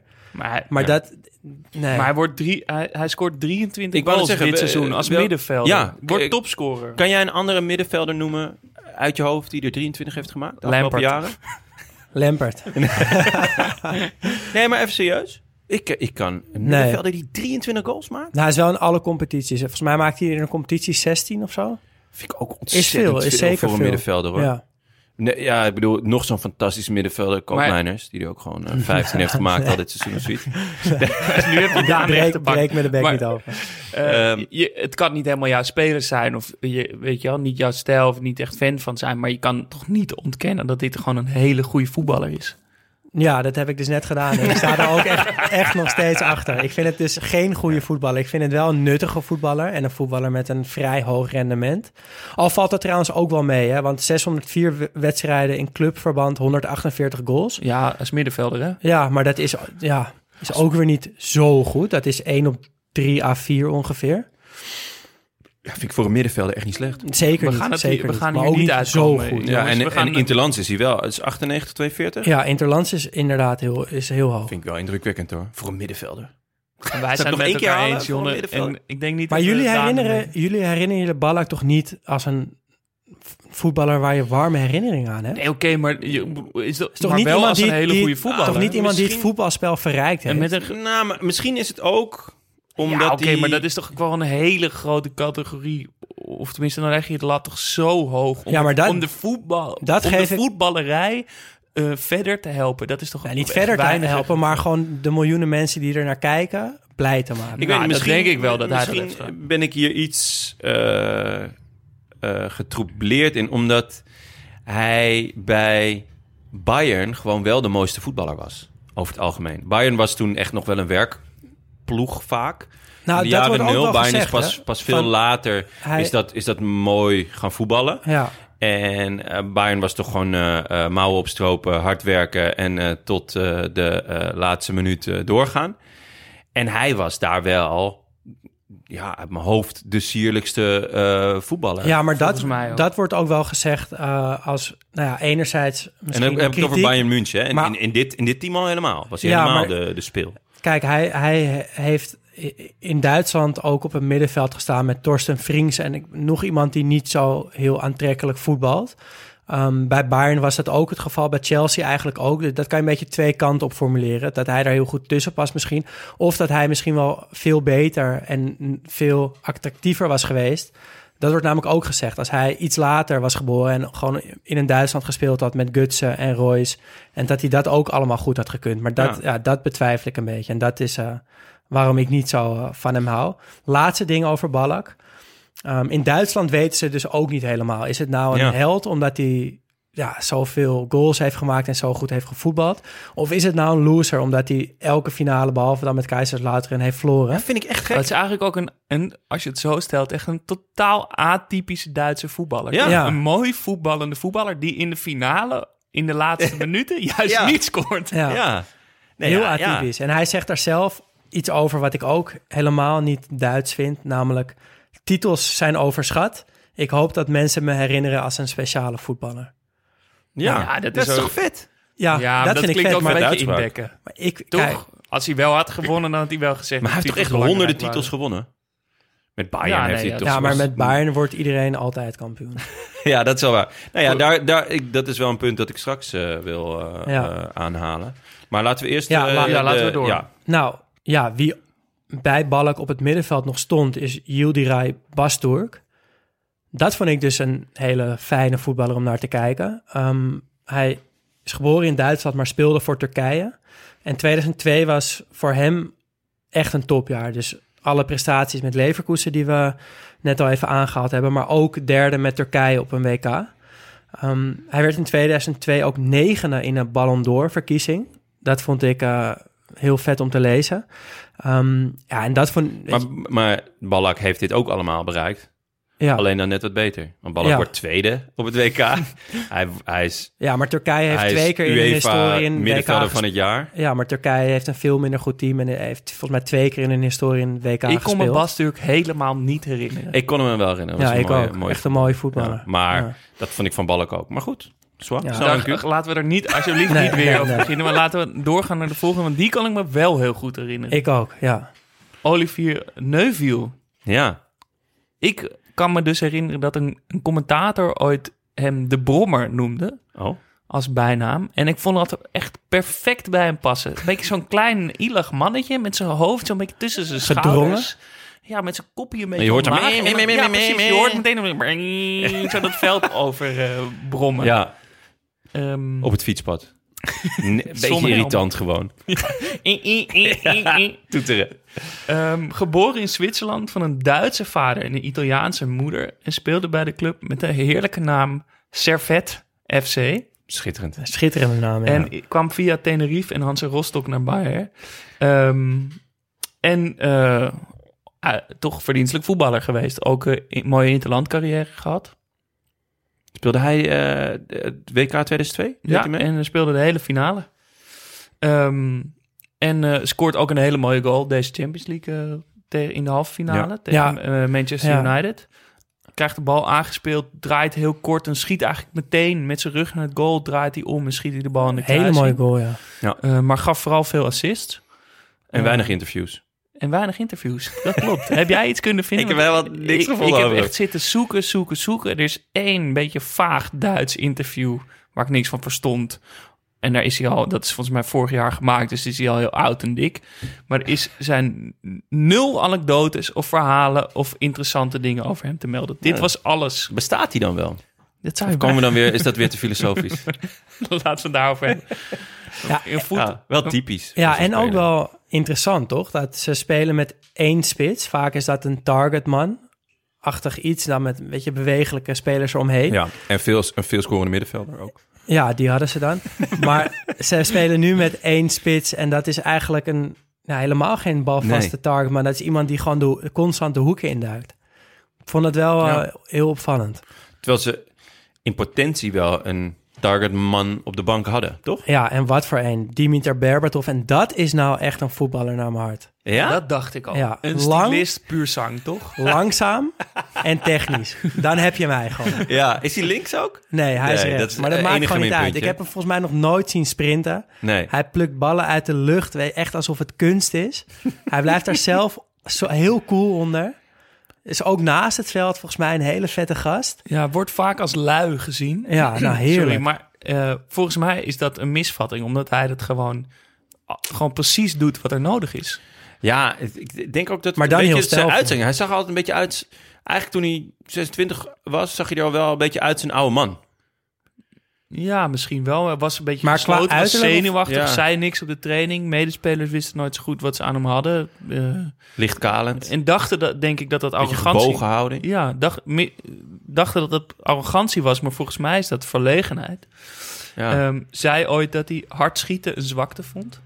ja? Nou, Ja, ben dat ik het ook toch- helemaal ja, mee nou, ik snap precies wat je bedoelt daarmee, toch? Als je, als je, want dan schiet je maar hard, toch? In de hoop dat hij Ja. ergens neerploft. Zoals Ballack bij die ene goal deed. Maar als je, hem- als, je, hem- als, je, hem- als je hem mooi gekruld, gericht, geplaatst in de, in de hoek krult, is dat mooier.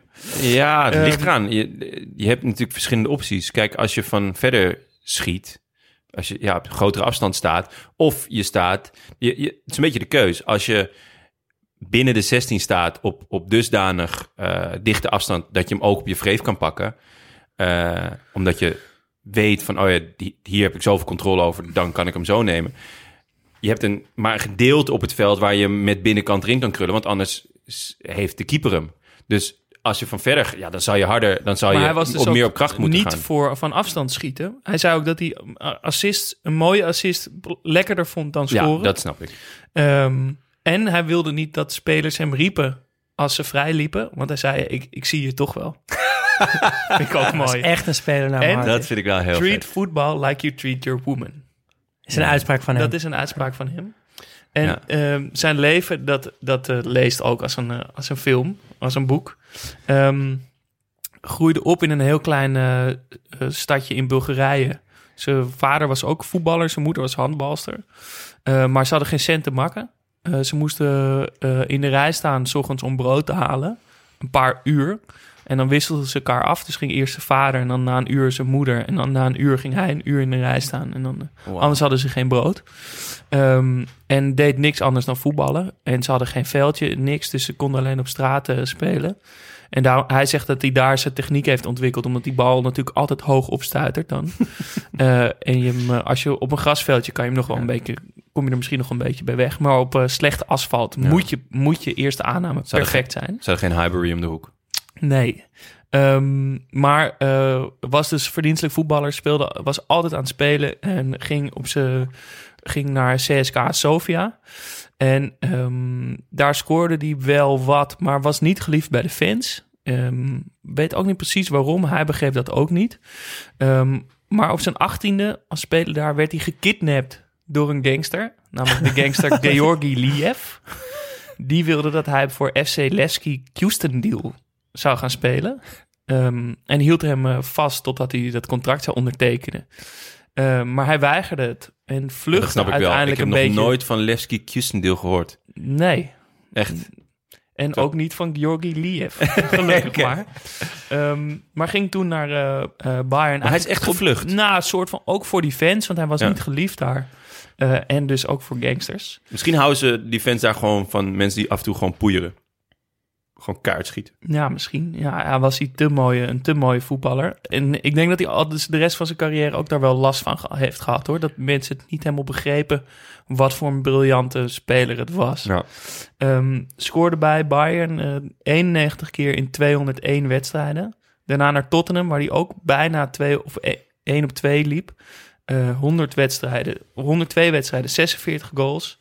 Heeft hij toch wel meer gescoord dan ik dacht eigenlijk. Ja, en Ja. daarna is zijn hoogtepunt, zegt hij, van zijn carrière. Namelijk op de slotdag van de transfer window ging hij naar eh, Manchester United, waar Ferguson hem persoonlijk stond op te wachten op het vliegveld. Nou, dat is toch... Dat is wel ver. Ferguson wilde kosten wat het kost. Die hadden net eh, twee weken of zo daarvoor de Champions League finale gewonnen. Die wilde kosten wat het kost zich in de zomer versterken met, eh met Berbatov. En had, ja, speelde daar wel geweldig, maar is nooit, heeft er echt alles uit kunnen halen. Nooit echt basisspeler geworden. Nee, eh, st- sterker nog, in de finale van dat jaar zat hij eh, niet eens op de bank. Maar was hij niet eens geselecteerd. Echt? Nee. Terwijl Ferguson hem wel van, de, Eh, van het vliegveld kwam halen. Weet je wie er namelijk wel speelde? Michael Owen. Die al totaal op zijn retour was. Maar eh, Ferguson geloofde dat hij het beter zou doen. Eh, is, is er veel ophef over geweest. Ging nog naar Fulham, Monaco, PAOK en Kerala Blasters. Oeh, waar is dat? In eh, India. Dus misschien, Ah, misschien is heeft hij daar wel ja. tegen Malouda gespeeld. Ja. zou niet mijn eerste keus zijn om na mijn carrière. nou, wie weet. En hadden we nog echt een verdette op de bank. Clubicoon. Maar die naam, die klinkt als een klok. Maar hier moet je ook een keer een film over maken. Ja, Ulf Kirsten. De Zwarte. Der Zwarte. Vanwege zijn dikke zwarte baard en haar. Hij was de eerste speler die 100 caps pakte. Dus 100 interlands. Voor twee verschillende landen. Dus volgens mij iets van 46 om eh 55 of zo. Eh, dat is 101 trouwens, maar dat geldt terzijde. Dus voor Oost, eerst voor Oost-Duitsland en eh, daar, later dus voor Duitsland. Want Ja, Oost-Duitsland zo stond- kan ik het ook. Ja. Nou, zo kan ik het helemaal Ehm, niet trouwens. Nee, ja. En eh, hij was in zijn jonge jaren als speler van BSG Chemie Risa en Dynamo Dresden ook informant voor de Stasi. Onder de codenaam Knut Kruger. Nou, dat is toch... Ik had niet verwacht dat wij in deze podcast ooit een speler zouden behandelen die informant voor de Stasi was geweest. De Oost-Duitse geheime dienst. Wat hard zeg. Knut Kruger. Knut Kruger. Wat een heerlijke codenaam ook. Ja, Knut Kruger. Maar blijkbaar was het dus niet de... Zou waar- hij niet zelf gekozen hebben? Mo- Mogen hebben? Ik denk niet dat dat mag van de Stasi. Dat lijkt me nou niet een vrolijke organisatie die zeggen... Kies jij je eigen Weet je. Oef, Oef, kom even zitten. Eh, wil je niet voor ons werken? En dat Oef een beetje twijfelt. Nou, ik weet het niet hoor. Eh, Oké, je krijgt Oef, je krijgt nummer 10 en je mag je eigen codenamen zoeken. Nou, dan Knut Kruger. maar ik kon er eigenlijk niet zoveel over... Ik kwam er niet echt over te weten Nee, wat het nou precies... eh, Niet voor niets dat geheime is de bedoeling. Dat is de geheime dienst. Ja. Dat is waar, maar de, ja, er waren gewoon veel informanten van de Stasi. Ja. En eh, blijkbaar ook heel wat voetballers. eh, om alle voetbalteams en trainers een beetje in de gaten te houden, denk ik. ja. Ehm, maar ik heb niet het idee dat hij ooit iemand heeft moeten liquideren of zo. Nee. Hij is wel all-time topscorer voor Leverkusen. 448 wedstrijden, 240 goals.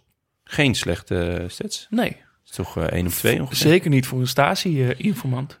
Eh, en dan de coach, Klaus, ja. Zo'n goede naam. Ja, Ja. toch? En ook, ja, ook al een iconisch kop met die eh, krulletjes. Ja. Eh, hij werd coach eh, bij Leverkusen na de Daum-affaire. Ik weet niet of jullie die nog eh, herinneren. Ja, Maar Zeker. Christophe Daum, eh, bijnaam de tovenaar... ja. Die, ging, die verliet de Leverkusen om, om bondscoach te worden... maar raakte, daar in, raakte in opspraak in die overstap... omdat hij blijkbaar met allemaal hoeren orgies had gehad... en kook had gesnoven. ja, dat toverstafje, dat eh, heeft hij op vele ma- manieren gebruikt. En hij heeft En die bleek ook hol te zijn, dus dan kon je ook nog... eh, dat was in, handig bij, met de, in Ah, ja. verband met cocaïne. Maar hij heeft ook een, een gezicht waar je dat meteen van gelooft dat hij dat doet. Ja, Als je die 100%. foto's van Christophe Daum Ja. ziet.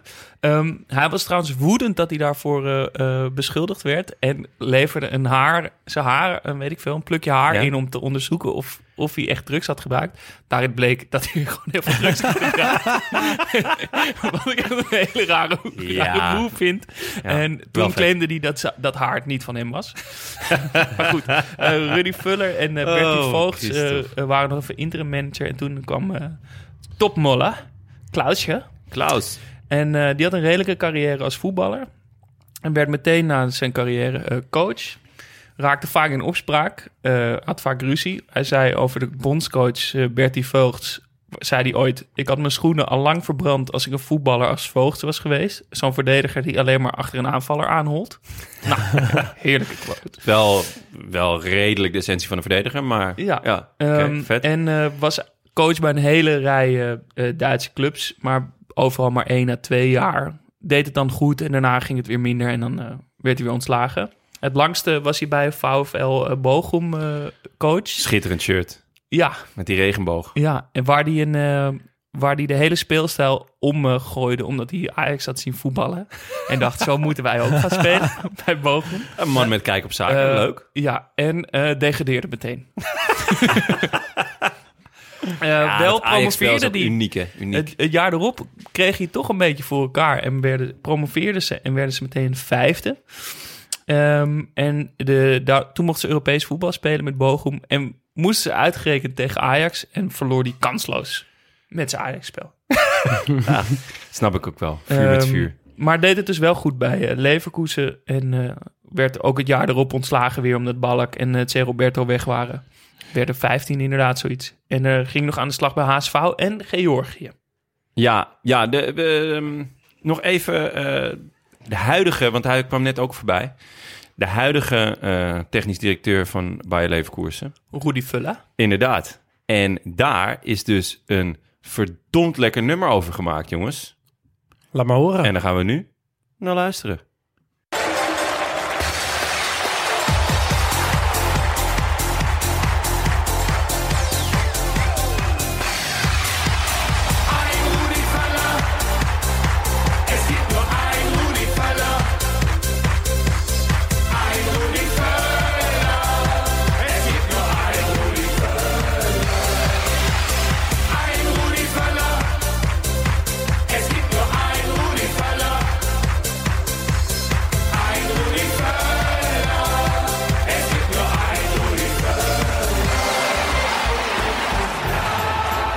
Ja, jongens. Only in Germany. Eh, kan het iedereen even aanraden? Klaus en Klaus. Es gibt nur ein Rudi Vuller eh, op YouTube. Hitje. Echt een hit. Ja, het eh, pakkend. Het zit eigenlijk al de hele dag in mijn hoofd. Ik neem aan dat als, jullie, als jij straks hier weggaat, dat je het ook gewoon, dat hij gewoon zo langzaam door je hoofd spookt. Het zijn twee gasten, Klaus en Klaus. Heel weinig swag. Eh, Ze hebben ook gewoon een, eh, ze hebben een petje op en een groene, ja, redelijk strak t-shirt aan en een witte broek met een zwarte riem. En eh, ze denken, weet je wat, we gaan er gewoon staan. En we gooien gewoon aan Rudy Vuller erin Maar een paar keer. Alleen En, in Duitsland kan ja, dit. echt, echt genieten. Dus ehm, ja, ik had niet echt een, eh, een haakje, maar eh, ja, ik zag dat hij technisch directeur was. Ik denk, nou, ik gooi hem erin. Ja, heel weinig excuus nodig om Ja, dit te laten. Dan ehm, laten we het seizoen kort bespreken. Want het, we hebben het al gezegd, het is een beetje het seizoen van net niet. Ja, The great team that won nothing. Neverkusen. Ik kan nog even de data erbij eh, halen om even te laten zien hoe pijnlijk het is. Hoe Ja. snel dit prachtseizoen eigenlijk de prullenbak inging. Eh, op, ze hebben dus vijf punten voorsprong op Dortmund in de competitie. En met nog drie speelronden te gaan. En op 20 en 27 april verliezen ze tegen Bremen en degradatiekandidaat Nürnberg. Eh, de laatste speelronde winnen ze nog wel, maar dan is het te laat. Dus op 20 en 27 april verliezen ze de competitie. Op 11 mei verliezen ze de bekerfinale van Schalke. En op 12 juli... Ah nee, het 11 mei verliezen ze de bekerfinale. En vier dagen later verliezen ze de Champions League. En dan op 12 juli worden ze ook nog eens uitgeschakeld in de DFB Liga Pokaal, de Duitse Supercup. dus echt in man. twee maanden tijd. En dan voor Ballack zit dus het WK er nog even tussen. Zit er nog tussen. Verliezen ze echt... Ja, wat een geweldig seizoen had kunnen zijn. ja. Nou, is het natuurlijk nog steeds, maar, maar nee, gooien nee. ze het echt ze- in de ik kan me niet voorstellen dat het, dat het zo heeft gevoeld voor hun. Ook niet na al die jaren. Eén van die wedstrijden hadden ze toch kunnen winnen, joh. Ja. Ja, Dat Ja, is ik- het toch eh, niet toeval? Dat is toch iets mentaals dan? sowieso. Als je, als je ehm, wat het kampioenschap vergooid is als eerst, toch? Ja. Ja, als dat, als dat in je hoofd gaat, spe- gaat zitten, die onzekerheid, eh, want ze waren gewoon echt topfavoriet. En volgens mij, ze verliezen van een degradatiekandidaat. Ja. ja. ja, dan... Ja, ik ben heel benieuwd hoe je daar als coach mee om moet gaan. Hoe ga je Hoe, ja, hoe ga je de, de, de mindset... eh, kijk, als je gaat voetballen met, met angst, als je het veld op gaat en denkt van... Als je ook maar iets van twijfel hebt aan jezelf of aan je teamgenoten of... Ja, je- moet gewoon toch heel vrij zijn in je hoofd om, om lekker te kunnen voetballen. Zeker zo'n finale. Je moet niet in een finale denken bij een bal die fout gaat... of als je die eerste paar minuten niet lekker loopt... dat je denkt, oh nee, niet weer. Maar Eh, terwijl als je al kampioen... Ja, dan... dan denk je dat als ze die- een van die twee wedstrijden voor de, in het kampioenschap Ja. hadden gewonnen... en dus kampioen waren geworden... dat ze dan ook de Champions League finale van Real Madrid hadden gewonnen? Nou, dat weet je natuurlijk nooit, maar het, had, Maar- het had wel... Het zou niet gek zijn geweest. Nee. Ze Want spelen was- wel echt goed. Ja, want Ja. het was echt een mentaal ding. Want ze speelden in die finale tegen Real gewoon een, echt een hele goede wedstrijd. Ze hebben het hele jaar in Duitsland ook heel goed gespeeld. Ze stonden niet voor niks drie wedstrijden voor het eind nog bovenaan. Ja, we kunnen even En- kort door de, door de Champions League misschien Ja, eh, want, even lopen. want dat is ook echt niet misselijk. Hè? Want de eerste groep zitten ze met Barcelona, Lyon en Fenerbahce in de pool. Ehm, worden tweede in de pool. Ze winnen alles behalve één wedstrijd tegen Barça en één tegen Lyon. Eh Barça toen onder andere met Saviola, Kluivert, Rivaldo, Luis Henrique, Xavi, Puyol, De Boer, Cocu. Ehm, nou, dan komen ze dus in de tweede groepsfase terecht, zoals we wel vaker hebben gehad eh, in, deze podcast. Ehm Bayer Leverkusen, Deportivo La Coruña, Arsenal en Juventus. Gaan ze ook weer door. Winnen van Juventus, onder andere. Verliezen ook een keer van Juventus, maar winnen ook van Juventus. Ehm, en nog wel leuk om te vernoemen. Arsenal-Juventus werd gespeeld hè, in deze Ja. pool. Ja, die gaan trouwens dus niet door. Allebei Dus niet, hè? Bayer Nee. Leverkusen en Deportivo La Coruña gaan door Wat- in deze pool. Wat een waanzin. Eh, en we hebben het hier over het Arsenal met de Seaman, Dixon, Keown, Cole, Van Bronckhorst, Campbell, Vieira, Pires, Ljoenberg, Parler, Edu, Bergkamp, Canoe, Henri, Aliadier. Nou, ja, Schitterend. en een eh, en eh, Juventus eh, met eh, Buffon, Conte, Del Piero, Nedved, Trezeguet, Zambrotta, Davids en Thuram. Onder andere. Eh, en die spelen dus tegen elkaar. En ik dacht, nou, dat lijkt me nou echt een lekkere pot. Ik ga die even terugkijken. En dat is die wedstrijd waar eh, Bergkamp twee verdedigers van, eh van Juve, ik weet even niet wie het waren, helemaal gek draait op de rand van de 16. Hij, hij kapt drie keer een soort halve draadjes. En die spelers die gaan, worden helemaal misselijk. Die vallen bijna om.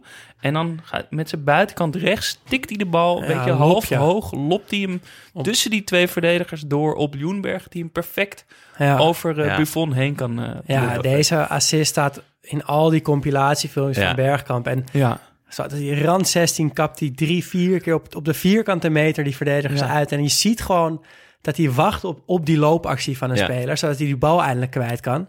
Dat duurt maar, dat duurt maar. En dan zie je Ljungberg en dan een lopje van Bergkamp zo in zijn loop. Zo mooi. Ja. Zoveel rust. Ja. Maar goed, dan eh, eigenlijk de wedstrijd, denk ik, van het seizoen eh, tegen eh, de kwartfinale tegen Liverpool. Ja, want Ze ver- tenminste, de eerste wedstrijd Ja, verliezen verliezen ze ze 1-0. En dan denk ik de, de wedstrijd 4-2. En Liverpool met Hipia, Carragher, Abel, Xavier, eh Gerrard, Heskey, Owen, Riese, Dudek en Liedmanen. Eh, ja, geweldige pot. Met een geweldige goal van Ballack. Schiet hem echt van 30 meter in de kruising.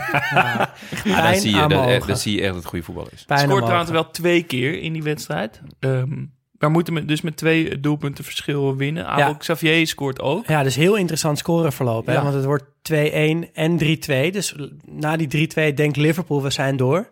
En dan zet eh bij Leverkusen... Ja, Liedmanen scoort in de tachtigste Sorry, minuut. ja, Liedmanen, ja. Eh, de, de, en dan daarna gaan ze er dus nog, eh, nog overheen. Ja, en dan lijkt het dus in die samenvatting dat ze Lucio gewoon zo ouderwets, de centrale verdediger, gaat nu in de spits lopen. Ja. Want het is geen corner en geen vrije trap. Hij, dit wordt gewoon gebouwd aan een aanval. En hij krijgt een soort van ja, klein steekpaasje. En Lucio gaat alleen op de keeper af en ramt hem gewoon met zijn verkeerde been gewoon blind onder de keeper door. Maar die gaat er wel in. En dat is de 4-2. En ja, zijn do- ze gaan door.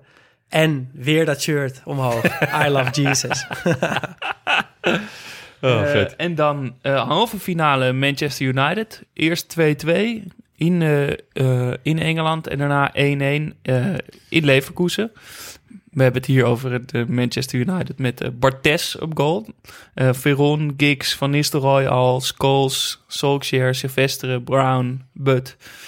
Ehm, en een, opvallend vond ik dat Keane, eh, de, de captain, op een, met een hele mooie kapactie de keeper langs gaat en eh Ja, scoort. maakt een mooie Zoals goal. weinig, ik denk dat hij er weinig heeft gemaakt op die manier. Ja, en wat me ook eigenlijk altijd opvalt als ik wedstrijden van menu uit deze periode terugkijk, is hoe goed Van Nistelrooy eigenlijk is. Ja. Ja. Die was volgens mij, ik heb het gevoel dat hij nog, toch nog een beetje onderschat wordt hier en daar, want hij wordt best wel gelabeld echt als een killer, Ja. wat hij ook was. Maar hij kon zoveel meer. Hij was Ja. technisch heel begaafd. Hij kon heel goed dribbelen. Hij kon een man uitspelen. Ik vond het echt een hele goede spits. Ja, hij was ook slim. Ja. Hij, liep, hij, hij liep slim. Alleen, ja, misschien omdat hij... Ik denk eigenlijk dat, gewoon dat het komt omdat hij in het Nederlands elftal eigenlijk nooit uit de verf kwam. Ja. Maar het was misschien toch ook iets meer een 4-4-2 spits. Want in 4-3-3 heb je toch Ja, moet minder hij meer met de- rug naar de goal Ja, spelen. meer met je rug. En dat was niet zijn sterkste punt. Nee. Het was toch wel iemand die ja, met zijn gezicht richting de goal moest. En dan ja, kon hij de ruimtes benutten die je als een 4-4-2 spits wel hebt. Weet je wel? Dus iets meer de hoeken in kunnen. Terwijl ja, 4-3 is voor een spits ja, best ondankbaar eigenlijk. En ook eh, best benauwend. Je, ja, Ja. je krijgt gewoon maar een bepaald soort ballen. En als je daar niet zo goed eh, in bent, ja, dan, dan wordt het gewoon een lastig verhaal. Maar goed, dan mo- moeten we het nog even over die finale tegen Ja, Real Madrid ja, hebben. ja. Want dat is een finale die we denk ik allemaal nog herinneren. We hebben het hier over Real met eh, Roberto Carlos, Hierro, Zidane, Figo, Magalele, Salgado, Scolari, Morientes. Eh, nou ja, noem ze allemaal maar op. Ja. ja, en die finale die kennen we natuurlijk vanwege de goal van Zidane. Maar daarvoor gebeurt ook al iets wat ik heel opmerkelijk vind. Namelijk die 1-0 van Raúl. Want die assist, dat is gewoon een ingooi van Roberto Carlos. Ja, Die neemt de ingooi snel, gooit hem Ja. nou, 25 meter de diepte in. Raúl loopt weg bij zijn man. Schiet op goal. Volgens mij kan Boet hem hebben, denk Ja. ik wel. Had hem Ehm, in ieder geval moeten Ja, hebben. maar, maar in de Champions League finale scoren uit een, een ingooi-assist. Ik vond het wel heel opvallend. Had ook wel echt een goede ingooi, hè, Roberto Carlos. Had eh, echt een verre en een goede. Dat, dat, dat was ook gewoon wel een wapen of zo. Ja. ja, en dan Lucio met de gelijkmaker uit een eh, vrije trap van eh, de witte Braziliaan. Dus de ene Braziliaan op de ander, 1-1. Ehm, ja, en dan het moment van de wedstrijd. Dat is natuurlijk die, die goal van Zidane. En wat ik daar zo knap aan vind, is het is zo beheerst en met zoveel controle, maar het is een verkeerde been. Ja. Ja, maar Het is gewoon zijn het verkeerde been. Want wat, die bal is aan de linkerkant. Roberto Carlos, Ja, die, die krijgt die speelt, bal en die eh, speelt de bal een beetje uit. Want die zat een verdediger bij. Hij, hij Ja. ramt de bal maar een beetje voor. Ja, hij gaat nou, heel hoog, die bal. Ja, ja, maar daarvoor nog. Hij, hij speelt een middenvelder in, hij gaat zelf diep. Uh, die middenvelder lijkt een beetje in de, ja, in verdrukking te komen, maar geeft een hoge steekbal op, op uh, Roberto Carlos. Die die ja, nog maar net haalt, want er komt ook een verdediger aan. En hij, hij schiet hem eigenlijk ja, met, met een boog terug naar rand 16. Ja, maar heel, eh, die, die bal lijkt echt recht uit de lucht naar beneden Ja, te vallen. en je ziet ook heel duidelijk van... Zidane zal een, een beetje een inschatting maken van... oké, hij, komt- hij gaat zo naar beneden vallen. En je, hij draait zijn lichaam al een beetje weg... Ja, dat om, is het om mooiste ruimte te maken voor dat schot. En dan met zijn linker, met zoveel gevoel... en dan met dat effect wat zo naar binnen draait. in Absoluut. één keer Echt volle niet maar, te maar het mooie is inderdaad dat stapje naar achter, alsof Ja. hij Ja. zichzelf opwindt Ja, om, om weer terug te, als een soort elastiekje hem Ja. naar achter haalt en dat zijn been ja terugschiet. zo mooi. Ja. en hem En- perfect in de kruising draait. Ja, echt En zo dat is hoe wij knap. Leverkusen gaan herinneren. Ik denk wel, nou, ik Nou, denk dat wel was dat wel dit echt een groot haakje. deel van hun Ja. erfenis is. Was wel het haakje. Ja. Wat En- trouwens ook een groot... Oh, sorry. Ja, nog even over Zidane, want ja, deze goal herinner je. Maar Ja. wij hebben allemaal die samenvatting gekeken. Ik, ik eh, een kwartiertje ongeveer op het Real Madrid YouTube kanaal. Ja. Nou, daar zie je dus meer beelden van Zidane die wedstrijd. En het is echt niet normaal. Volgens mij speelde hij zo'n goede finale. Ja. En dat zijn beelden die je niet voorbij ziet komen als je een korte samenvatting van die wedstrijd kijkt. Maar neem er even de tijd voor. En het is echt om je Ja. vingers bij af te likken. Een leuk dingetje. Jas, jij zei dat laatst, dat, dat je dat had gelezen, dat Zidane in zijn hele carrière Ja. nog nooit buitenspel heeft gestaan. Klopt. Ik, ik heb Dat- geen idee of dit waar is, maar ik zag dit voorbij komen op een soort voetbalfeitje ding. En eh, dat, ja, dus dat vind ik nou, echt een extreem vette Ja. statistiek. Ja. Gewoon nog Maar ik nooit kan het me ook heel goed voorstellen dat Ja. dat zo is. Ik denk dat hij dat gewoon inferieur vond. Ja, ik ga toch Waarom niet buitenspel. Ja. Toch, Zou het- het nee, maar dan sta je buiten spel. ja daar, heb je toch niks aan? Nee, geweldig. Zo vet. Deze, wat ik dus eigenlijk niet zo goed wist, maar wat ik las op veel sites hier over deze wedstrijd, is dat het ook heel erg de wedstrijd van Casillas was. Want Cesar Sanchez eh, was dat seizoen eerste keus. Eh Casillas was het seizoen daarvoor eigenlijk al doorgebroken. En Maar werd dit seizoen eigenlijk een beetje weer tweede man. Maar de, eh, Sanchez was geblesseerd en werd in de 70ste minuut gewisseld voor Casillas. En op dat moment staat Leverkusen dus al eh, achter.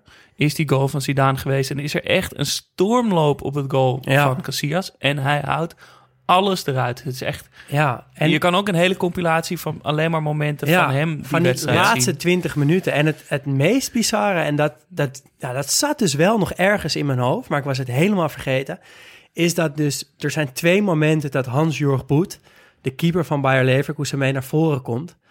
En hij scoort gewoon twee keer bijna. Maar echt, hè? Het scheelt gewoon, Ja, ja. het scheelt een haartje of hij scoort gewoon twee Ja. keer in de Champions League finale. Zo vet. Echt ongelooflijk. Ja. Ja, allemaal dankzij Casillas. Ja. En die is, eh, zoals je weet, daarna nooit meer uit het goal. Ja, en dan nog één Verdwenen. dingetje wat me opviel, is dat die prijsuitreiking is zo lullig. Wat was dat? Nou, het regende heel hard. Dus die, Ja. die beker wordt uitgereikt en dan zie je dus, het bordes wordt zo opgebouwd op het veld. Uh, en dan staan ze zo, die, die FIFA-officials met die, die pakken en met die beker in de hand. En daarachter staat dus de Real Madrid-selectie met parapluutjes zo. nou ja, zeg. ja. Ja, Oh, dat ziet er heel beeld. uit. Ja. Dat je ook de hele, je bent de hele wedstrijd, je bent echt als zeiknat, dan ga je daar met een paraplu staan. Ja. Slaat ook eens een tang op een varken. Ehm, Ja, de erfenis, daar, Ja. heb, ik- daar heb ik wel een, een, een, Ah. eh, een dingetje over. Want de erfenis is, is natuurlijk eh, dat na dit seizoen eh Ballack en. Roberto naar Bayern gaan. Toch? Ja. Eh. Roberto ook toch naar Ja. Bayern. Ja. En dat is eigenlijk, het is voor het eerst dat we een Duits team doen. Dat is eigenlijk gewoon de erfenis van al die Duitse teams. Ik, ik heb Ja. gekeken naar de, mm, naar de, de stats van, van Bayer Leverkusen. Maar ik vind bijvoorbeeld in de Duitse competitie ontzettend moeilijk te bepalen wie nou de topclubs zijn. Ja, dus die, die zijn er gewoon Nee, eigenlijk het is niet. Er Bayern. is één topclub. Dan heb je Dortmund. Maar Dortmund heeft eh, een jaar of tien geleden ook op faillissement en Ja. op, op eh, degraderen. Nu is het Schalke dat degradeert. Vorig jaar was het Werder Bremen. Dat zijn in mijn hoofd. Het jaar daarvoor is Stuttgart daadwerkelijk gedegradeerd. In mijn Ja. hoofd zijn dat echt, nou ja, de top 1, 2, 3, 4. Ja, Maar ja, die voetballen elk jaar weer tegen, eh, tegen degradatie. Dus eigenlijk is Leverkusen van, van deze ploegen het jaar nadat zij dus dit se- se- seizoen, goede seizoen hadden, ging Balk en Roberto weg. Toen werden ze iets van 16 of zo. Ja. Toen hadden zij dus zo'n jaar. Maar eigenlijk sindsdien eh, zijn ze super degelijk. Altijd top 7 en vaak wel tweede, derde, vierde. ja maar, maar, Ehm, maar toch ook geen echte uitdager Nee, van Bayern. geen echte uitdager. Eh, dit seizoen ook weer. Nou ja, Bos hè, stond tot eh, de allerlaatste minuut voor de winterstop stonden ze, stonden ze eerste. Nou, Bayern in de laatste minuut eh, gaat er nog Ja. erop en misschien zelfs wel erover. Ja, zeker. En nou, inmiddels is Bos ook ontslagen. Dus het, het, het stort dan ook als een kaarthuis in. Maar ja, Bayern is wel gewoon extreem dominant in, Ja. in, in de Duitse competitie. Omdat ze ook gewoon doodleuk de beste spelers kopen bij, bij, eh, maar bij, de- bij hun Ja, concurrent. de beste spelers in eigen land. En dat, Ja. dat is... Ja, weet je, je hoort het dan nu bij Ajax een beetje van... Ja. Gaat Ajax het Bayern van, eh, van Nederland worden? En ik, ik, ja, ik ben Ajax-fan, dus ik dacht altijd van... Nou, lijkt me eigenlijk wel fijn.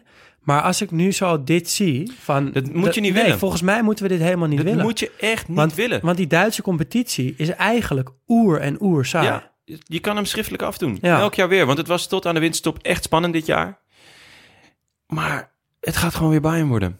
En Ja. daar is echt geen zak aan. Nee, en af en toe, is, weet je, zo'n uitschieter van Leverkusen... Ja. een uitschieter van Werder, uitschieter van Dort- Wolfsburg... Dortmund. Dortmund. is de enige die een echt nog wel... klein beetje aan, maar ook niet echt. Ja, die doen het wel op een hele leuke manier, vind ik, door met die jongen, Ja. eh, met meerdere talenten te gaan werken. Is ook zo, maar ja, het lastige aan talenten is dat ze ontzettend grillig zijn. En het lastige daaraan is dat Dortmund dan een goed seizoen draait... en dat Bayern dan gewoon weer de poeplap trekt en zegt... nou ja, kom maar hier met die eh, talenten voor jullie. Ja, want dat is echt hoe het gaat. En dat, Ja, dat met maakt die... Lewandowski, eh, met Gutsen, met... eh, Ja. ja. ja, en dan nog, om dat nog heel even te illustreren in cijfers. Bayern sinds 1999 16 keer kampioen geworden. Eh, en de laatste acht jaar, dan kan je deze eigenlijk al meetellen. Dus de laatste negen jaar kampioen.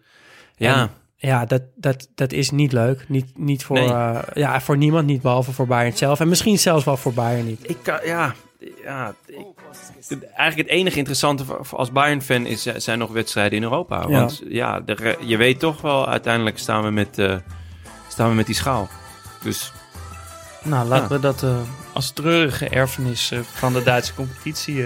ik denk wel dat we nog meer teams eh, gaan doen uit Duitsland. Maar Nou, elke ja, ik keer ben dat- bang dat het elke keer zo eindigt. Nou ja, elke keer dat team dat Bayern voor één jaar van de troon weet te stoten... is Ja. in principe een leuk team voor Ja. onze Ja. podcast.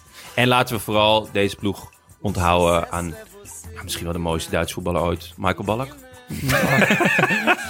Ehm, Oké, volgende week stellen we onszelf de vraag wat de mooiste transfer ooit is. Ja, Ja, dat kan je op meerdere manieren interpreteren. Interpreteer dat ook vooral op meerdere manieren. Ja, dus Laat het ons weten via vriendvandeshow.nl vriendvandeshow.nl slash Studio Socrates. Eh, ik ga er vast over nadenken. Ja, want het mag dus... Ik wil het toch nog even uitleggen. Ja, het, kan een, het kan een transfer zijn eh, va- van een speler naar een club... die die club zoveel beter heeft gemaakt... die daar zoveel succes heeft geboekt... dat die speler en die club met elkaar vergroeien bijvoorbeeld. Zo kan je het interpreteren. Maar je kan het ook interpreteren van... een speler en een club passen zo goed bij elkaar. En dat gebeurt. En ook al wordt er daarna een totale deceptie... op, op het moment van die transfer was dat een wereldtransfer. Op die manier kan je het ook interpreteren. Doe het zoals je wilt. ja, of gewoon wat jij heel vet vindt. Ja, dat wij- er bijvoorbeeld eh, een speler nog eh, zegt van nou, ik ga nog eh, daar twee jaar afbouwen. Ja. Of eh, Ja. ik kom nog een keertje terug naar mijn jeugdliefde. Of, eh, Precies, Ja. ja. Mooi. Nou, ik ben heel benieuwd naar de inzendingen. Dankjewel jongens. Straks hoor je nog de blessuretijd met een bijdrage van Rafael Stoffels. Maar voor nu sluiten we vast af. U luisterde naar Studio Socrates, gepresenteerd door Daan Sitorius, Jonne Seriese en mezelf, Jasper Gottlieb. Vond je het leuk? Abonneer je dan en laat een review achter, zodat we makkelijker te vinden zijn. En heb je een vraag of een verbetering? Slide dan in onze DM op Instagram, studio-socrates. Of stuur een spraakbericht of een gewoon bericht via vriendvandeshow.nl slash studiosocrates.